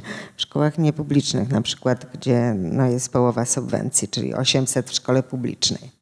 Nie wiem, jakoś tak bym aż bardzo nie demonizowała tych szkół na takiej zasadzie, że mogło aż tak naprawdę zabić kreatywność dzieci. Bo jeżeli dziecko idąc e, do szkoły e, ma 6 czy 7 lat i ma już, e, jeżeli przez te kilka lat życia, w których kształtuje się jego osobowość, ta kreatywność nie była jakoś e, ucinana, stopowana przez rodzica. Jeżeli nauczył się pewnego sposobu myślenia, na przykład umiejętności wyrażania własnego zdania, wchodzenia w dyskusję z nauczycielem, oczywiście kulturalną, e, e, jakby albo w ogóle krytycznego czasami mm, stosunku do tego, co mówi nauczyciel, bo, bo zdarza się, że, że mm, oczywiście w swojej głowie, tak, bo, bo jestem za tym, że jak najbardziej wszystko kulturalnie się odbywało, bo tak myślę sobie o swoich córkach, że one e, z niektórymi nauczycielami e, e, dogadywały się dobrze, czyli to byli nauczyciele, którzy potrafili wzbudzić w nich pasję, one uczyły się przedmiotu właśnie też po to, żeby pokazać się temu nauczycielowi.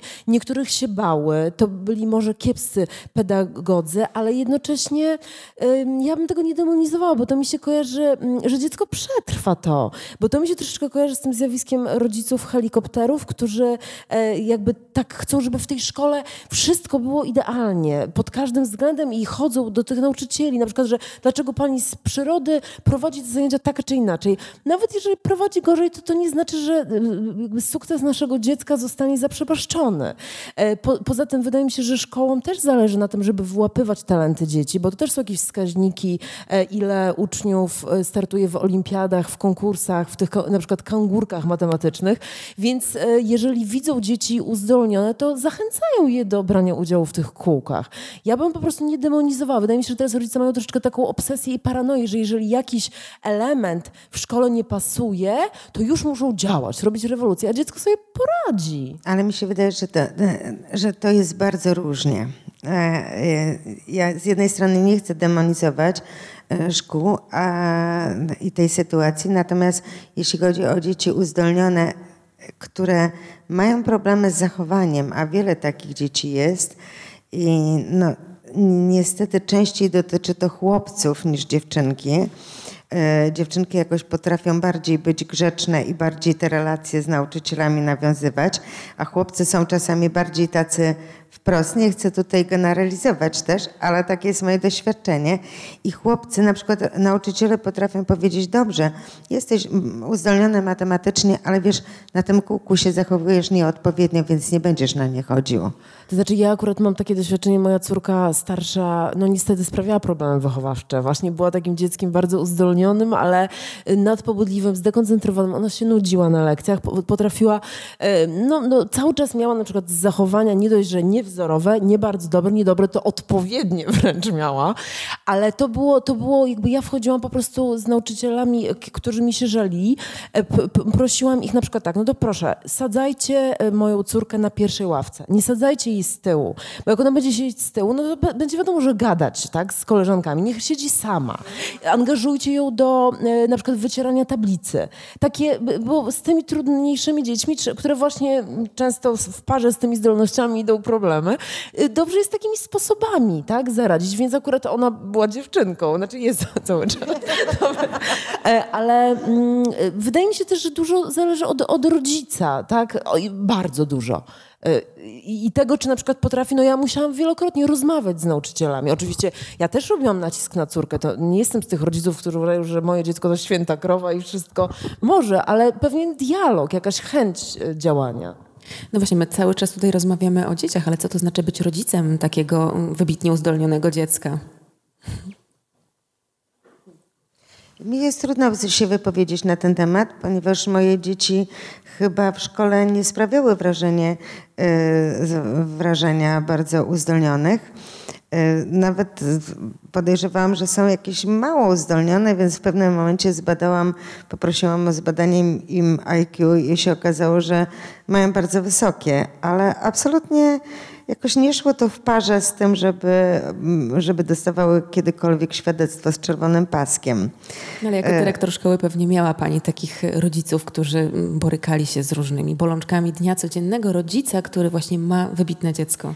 Tak, i bardzo różnie rodzice reagowali na to, na, e, na to, że dzieci mają wybitnie uzdolnione. Niektórzy spodziewali się, że dziecko zostanie przeniesione o klasę wyżej, jakby e, stawiając jedynie na ten, na ten intelekt dziecka i nie zwracając uwagi, że dziecko jest bardzo nieharmonijnie rozwinięte, że ma problemy z emocjami, że ma problemy z relacjami w klasie. No i zawsze też zadawaliśmy sobie takie pytanie wspólnie z rodzicami, na co stawiać, tak? Czy wzmacniać te mocne strony, a zupełnie pomijać te e, braki w cudzysłowie, czy jednak kształcić te umiejętności też takie społeczne, żeby sobie lepiej radziło w życiu.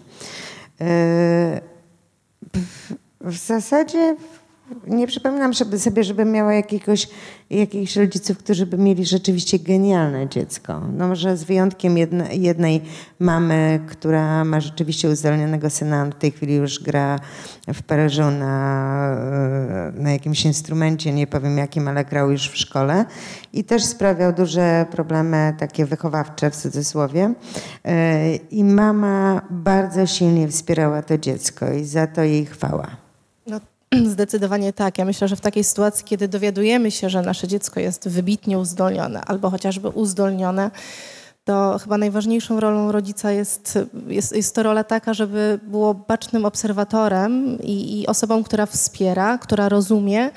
I kiedy widzi, że coś się dzieje z dzieckiem, coś, że dzieje się coś złego, że, że, że być może te y, treningi, na które chodzi, że, że to jest za dużo, to wtedy po prostu y, to, co może pomóc, to rozmowa i zatrzymanie się. Nie, nie forsowanie na siłę, absolutnie.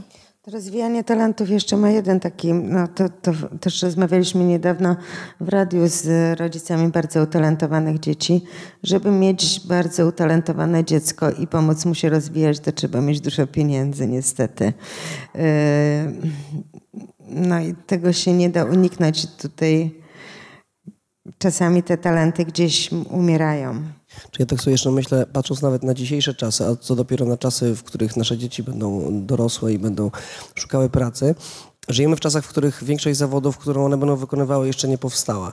I e, bardzo ważny jest jakiś tam rozwój rzeczywiście harmonijny i rozwój na takie stworzenie rzeczywiście człowieka trochę renesansu, renesansu, po to, żeby on potem mógł jakieś tam właśnie miękkie umiejętności swoje dopasować do tego, co się będzie działo. Ja na przykład nie miałem pojęcia zupełnie, jak byłem na studiach, że będzie coś takiego jak media społecznościowe i że będę pracował w tej branży reklamowo-społecznościowej powiedzmy, ale coś tam mi się przydało z tego, co robiłem w tym miejscu, w tym miejscu czy w innym miejscu. I ja, no mówię, dzieciaki mam małe dosyć, ale tak sobie myślę, że jeżeli bym go rozwijał, powiedzmy, nie wiem, w grze na trąbce, powiedzmy, on byłby rzeczywiście świetny, genialny i tak dalej, to e, tak jak się mediany wylicza, ja bym tą trąbkę obciął, pomyślał sobie, a co dalej, co oprócz tego, co jeżeli to nie wyjdzie, może nie wypali, może się znudzi, może ludzie przestaną słuchać gry na trąbce, cokolwiek, to co zostanie, co jest numer dwa w tym momencie, numer trzy jakby, kim on będzie w tym momencie, czyli nie chciałbym poświęcać całości, tylko tej jednej, jedynej wizji jakiejś. A mi się jeszcze wydaje, że w ogóle ciekawość, umiejętność uczenia się y, i poczucie własnej wartości to są trzy rzeczy, które zapewniają y, sukces w życiu. Właśnie jeszcze tak sobie pomyślałam, że czasami z kolei z jednej strony może być tak, że my rodzice mamy projekt na dziecko, pomysł, a czasami z kolei dziecko e, ma taki pomysł, który nam zupełnie nie pasuje. Ja miałam takie doświadczenie. E, otóż moja właśnie starsza córka miała w podstawówce no super wyniki, e, jakby ponadprzeciętną wiedzę z większości przedmiotów, naprawdę świetnie sobie radziła i nagle wymyśliła sobie, że pójdzie do gimnazjum sportowego, które miało bardzo słabą pod względem nauki poziom.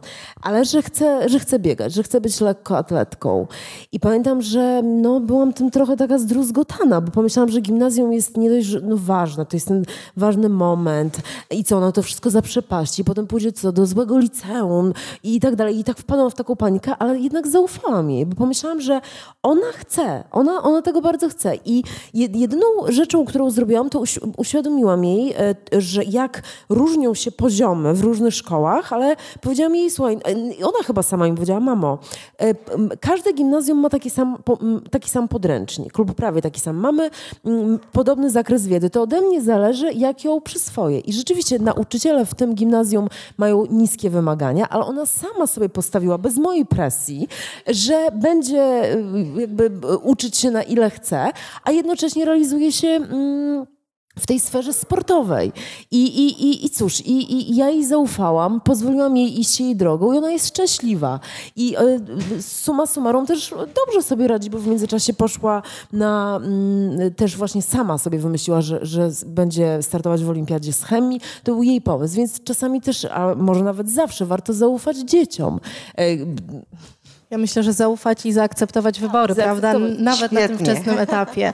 I przede wszystkim wierzyć. Wierzyć, że dobrze wybiorą i, i, że, że to właśnie dla nich być może akurat ta droga, która gdzieś tam nas uwiera, znaczy ten pomysł na, na, na, na to, co dzieci wybiorą, gdzieś, gdzieś nam no, nie do końca pasuje, to, to żeby jednak zaufać im i żeby wierzyć, że, że dobrze, dobrze wybrały. A przede wszystkim doświadczają, tak? I zawsze mogą podejmować inne próby.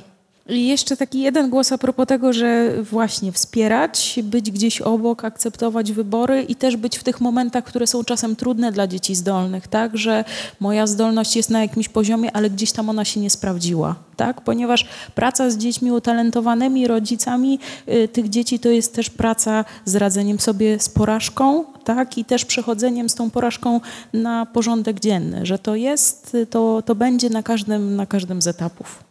My zapraszamy teraz Państwa do zadawania pytań e, naszym e, gościom.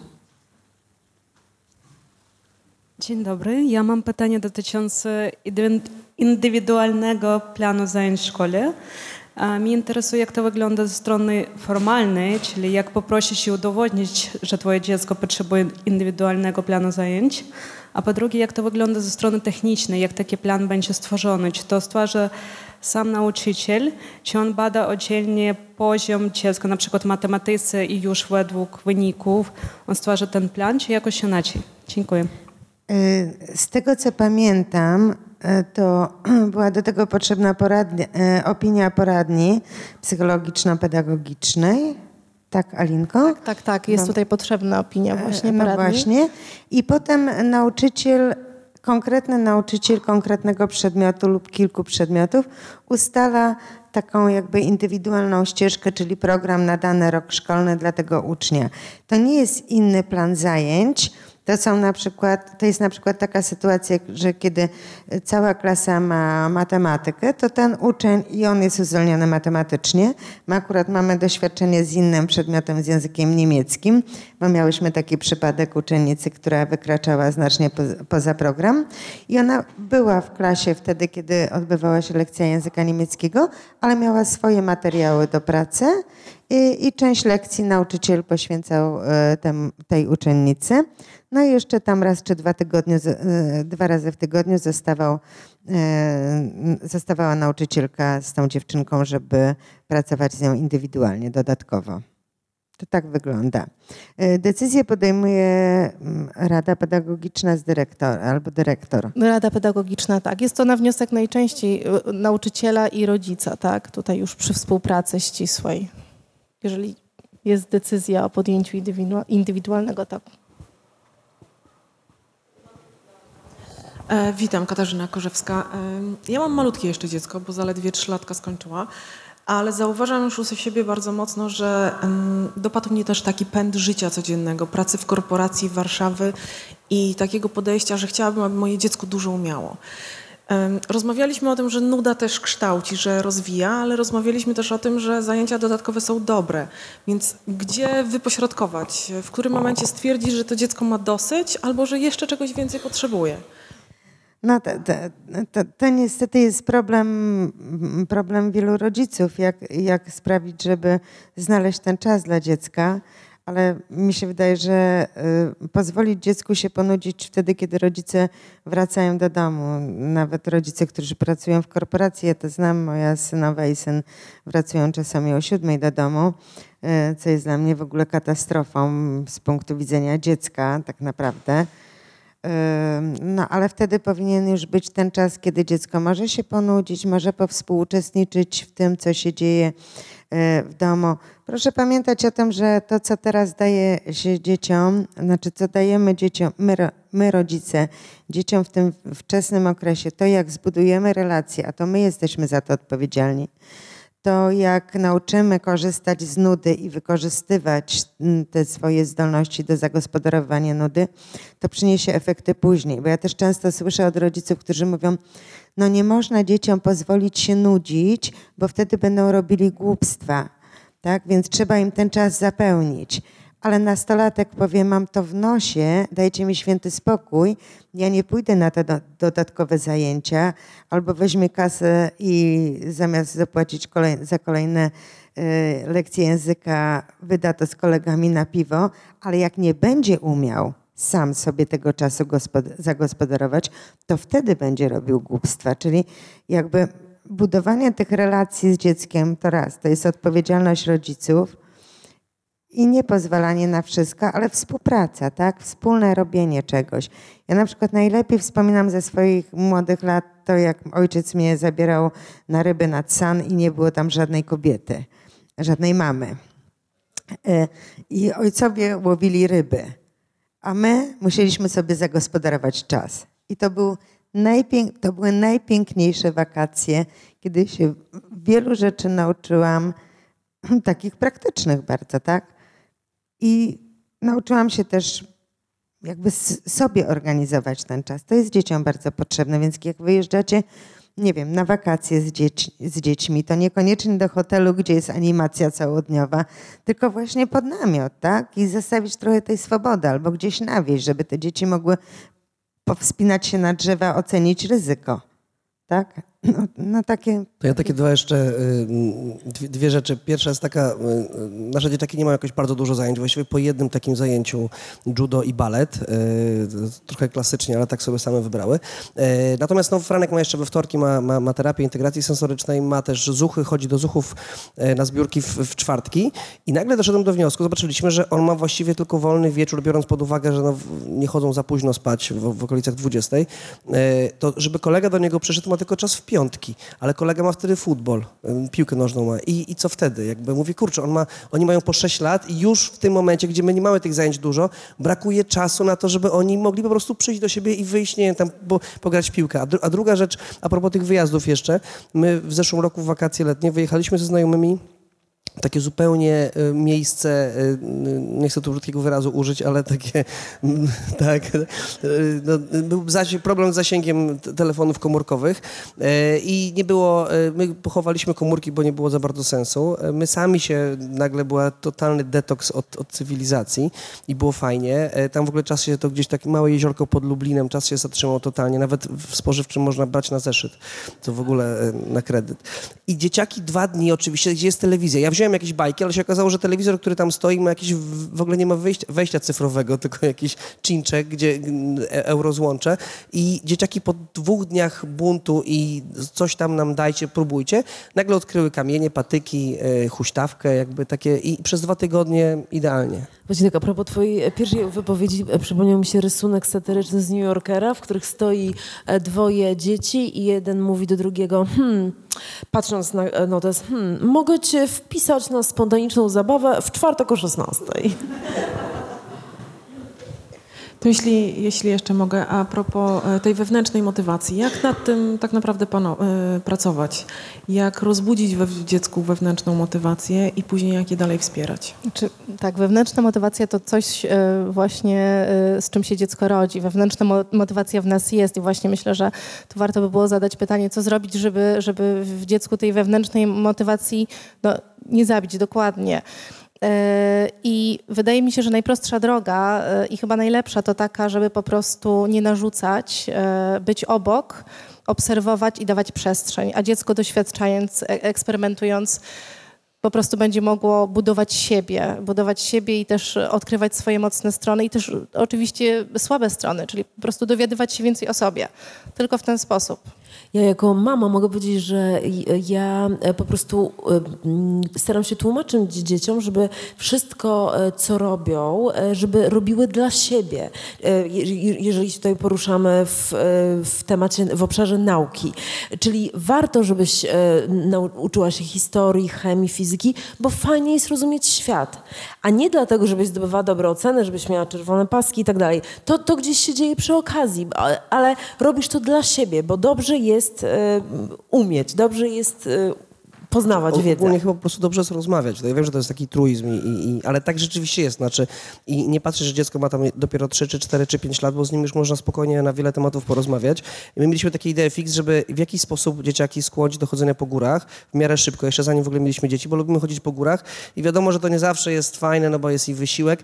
Z drugiej strony dziecko ma y, spokojnie energię, żeby wejść dwa razy tyle, co my, tylko gdzieś tam musi mu w głowie pstryknąć to, żeby rzeczywiście w tak młodym wieku, nie wiem, żeby polubili widoki widoki fajne, czy jakikolwiek inny bodziec był. I jakoś nam się udało, oczywiście to droga przez mękę, bo często jest tak, że już chcę na ręce czy coś. Natomiast jak e, mm, udało nam się poprzez rozmowę wzbudzić w nich ciekawość jakoś też, co jest w tym lesie czy w górach, okazało się, że Franek mając 5 lat, Lilka miała wtedy 3 lata, weszli sobie e, na, na połoninę e, do chatki Puchatka i byłem w ogóle w szoku, że takie małe dziecko trzyletnie może wejść sobie na połoninę samo, z, z samego dołu i spokojnie jeszcze miała energię, żeby zejść, ani razu nie wziąłem na ręce. Także no, trzeba po prostu rozmawiać, jakoś tam próbować, może jakieś bodźce w nich y, y, budzić, ale to jest dla mnie też mega problem, bo często chciałbym jakiś zewnętrzny bodziec wprowadzić, jakieś może punkciki, może coś, może nagrody, bo to jest taka trochę droga na skróty. No ciężkie to jest, to prawda. Też Dobrze, bo z tą motywacją wewnętrzną właśnie też się odniosę do tej wędrówki na górę, że to jest trochę tak, że nieważne, czy się dojdzie na sam szczyt, ważna jest ta droga, która jest. I to jest taka różnica w tej motywacji wewnętrznej od tej zewnętrznej, że to nie chodzi o to, że zaliczę kolejną olimpiadę, zaliczę kolejny konkurs, tylko co ja z tego dla siebie wyniosę tak? To nie ta nagroda, tylko ta droga. I właśnie oglądanie i no ta metafora góry to mi się podoba, tak? Widoki, co zobaczę, może jakiś kamyczek, jaszczurka przebiegnie, tak? Więc takie elementy, które ja mogę potem gdzieś wykorzystać dla siebie i to są moje wspomnienia. A to, co jeszcze jest y, niezbędne po prostu dziecku, niezbędne, y, to jest y, zainteresowanie rodzica. Nie takie, no, takie zainteresowanie proste, tak?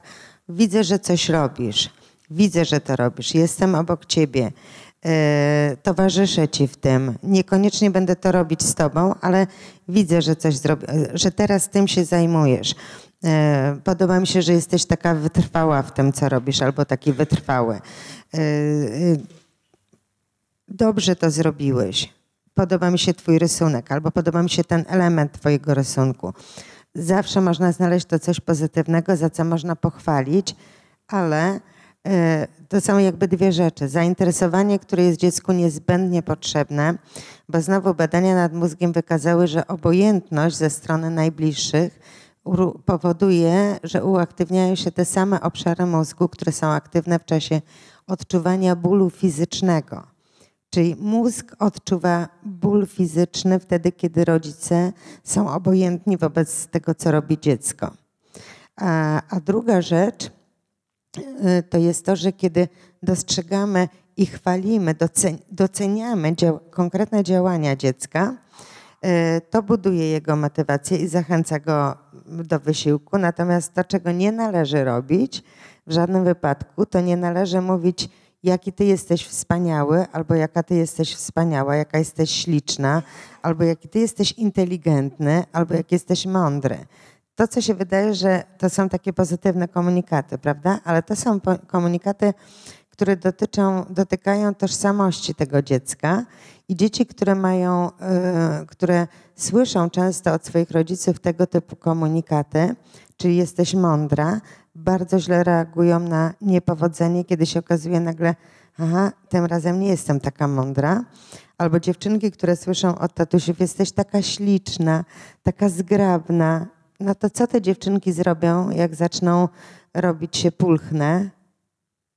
Przestaną jeść, tak? Czyli pochwały, ale za działanie, za to, co od dziecka zależy.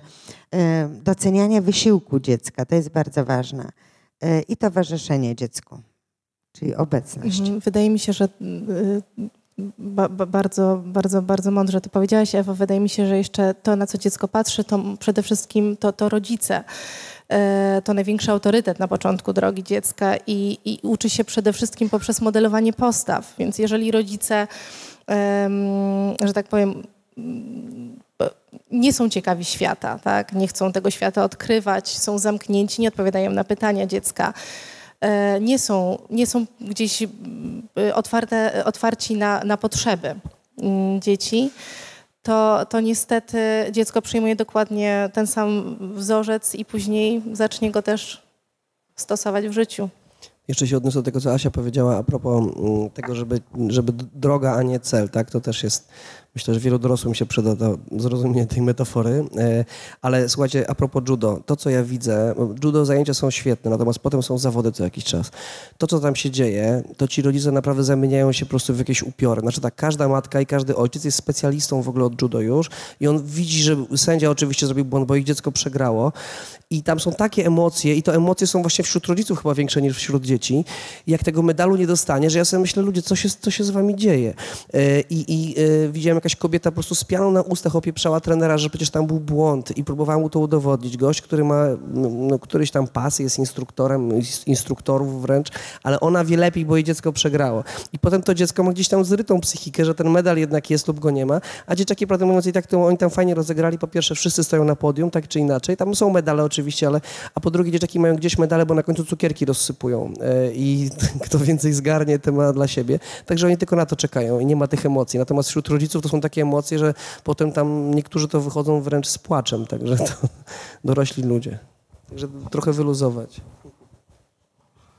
Jeszcze ja mam takie pytanie. Załóżmy, że mamy geniusza i to takiego zafiksowanego bardzo, ale on leży w jakichś innych dziedzinach.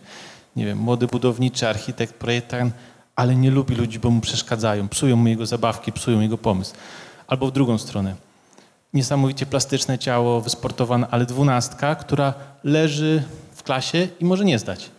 I teraz jaka jest rola rodzica? Czy on powinien wspierać dla dobra dziecka? Jakie jest dobro dziecka? Czy powinien wspierać w tych najbardziej utalentowanych projektach, że mu świetnie idą? Czy próbować rekompensować te jego braki, które on ma jakieś, nie wiem, społecznie, które mu w życiu mogą utrudniać? Co jest jakby dla dziecka lepsze i co jest, jaka jest rola rodzica w tym momencie? Bardzo trudne pytanie. Wszyscy odsunęliśmy od siebie mikrofon. E, jest takie zjawisko e, skrajne, to są sawanci.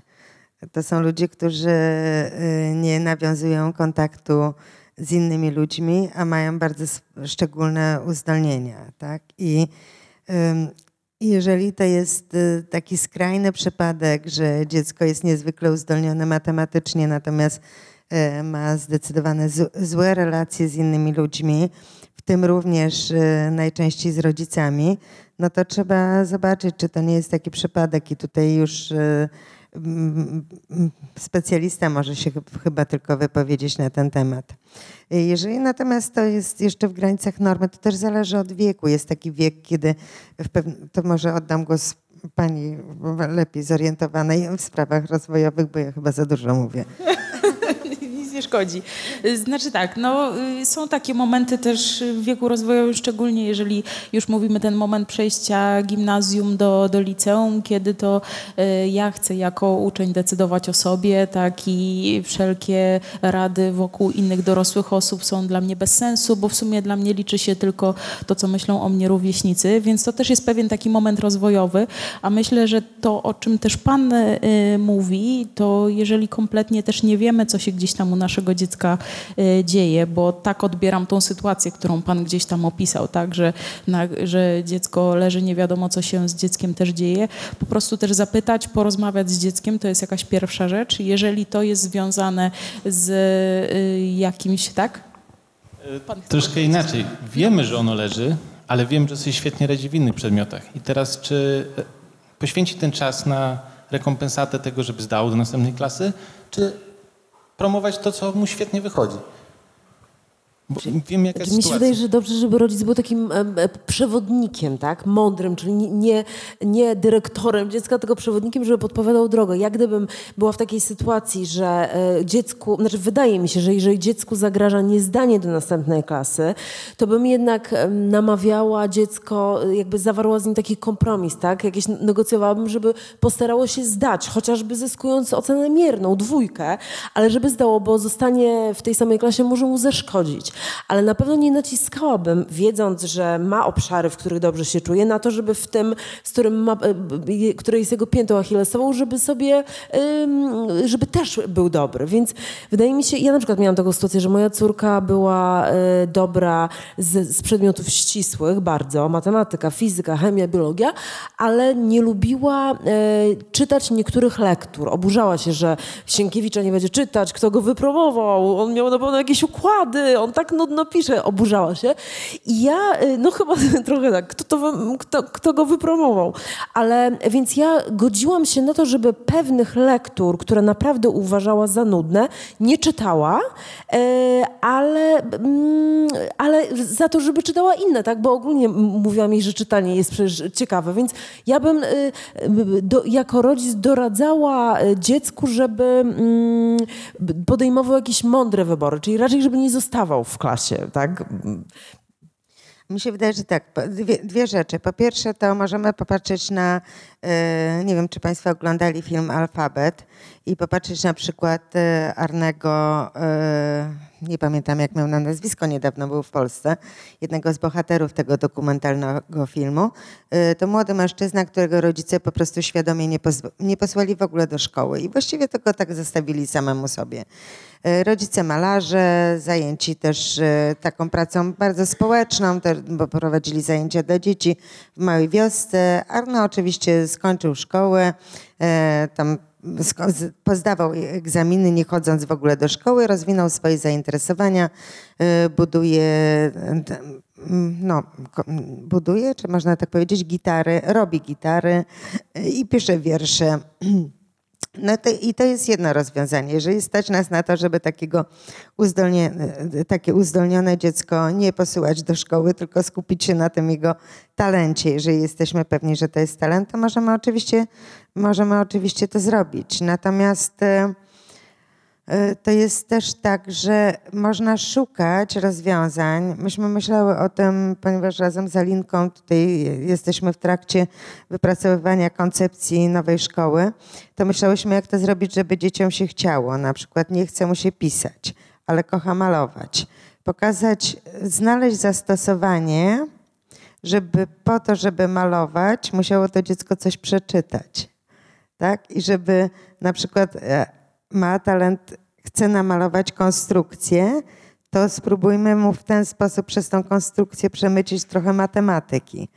No i to jest taka właśnie indywidualna praca też tutorska trochę, żeby odkrywać, to właśnie chcemy, odkrywać talenty i na tych talentach, na tych zainteresowaniach budować program nauczania dla, te, dla tej grupy dzieci czy dla tego dziecka. I rodzice też mogą to robić, czyli pokazywać Chcesz malować? No przeczytaj, przeczytaj trochę o farbach, jak się je miesza i co z tego wyniknie. Możesz eksperymentować, możesz poczytać.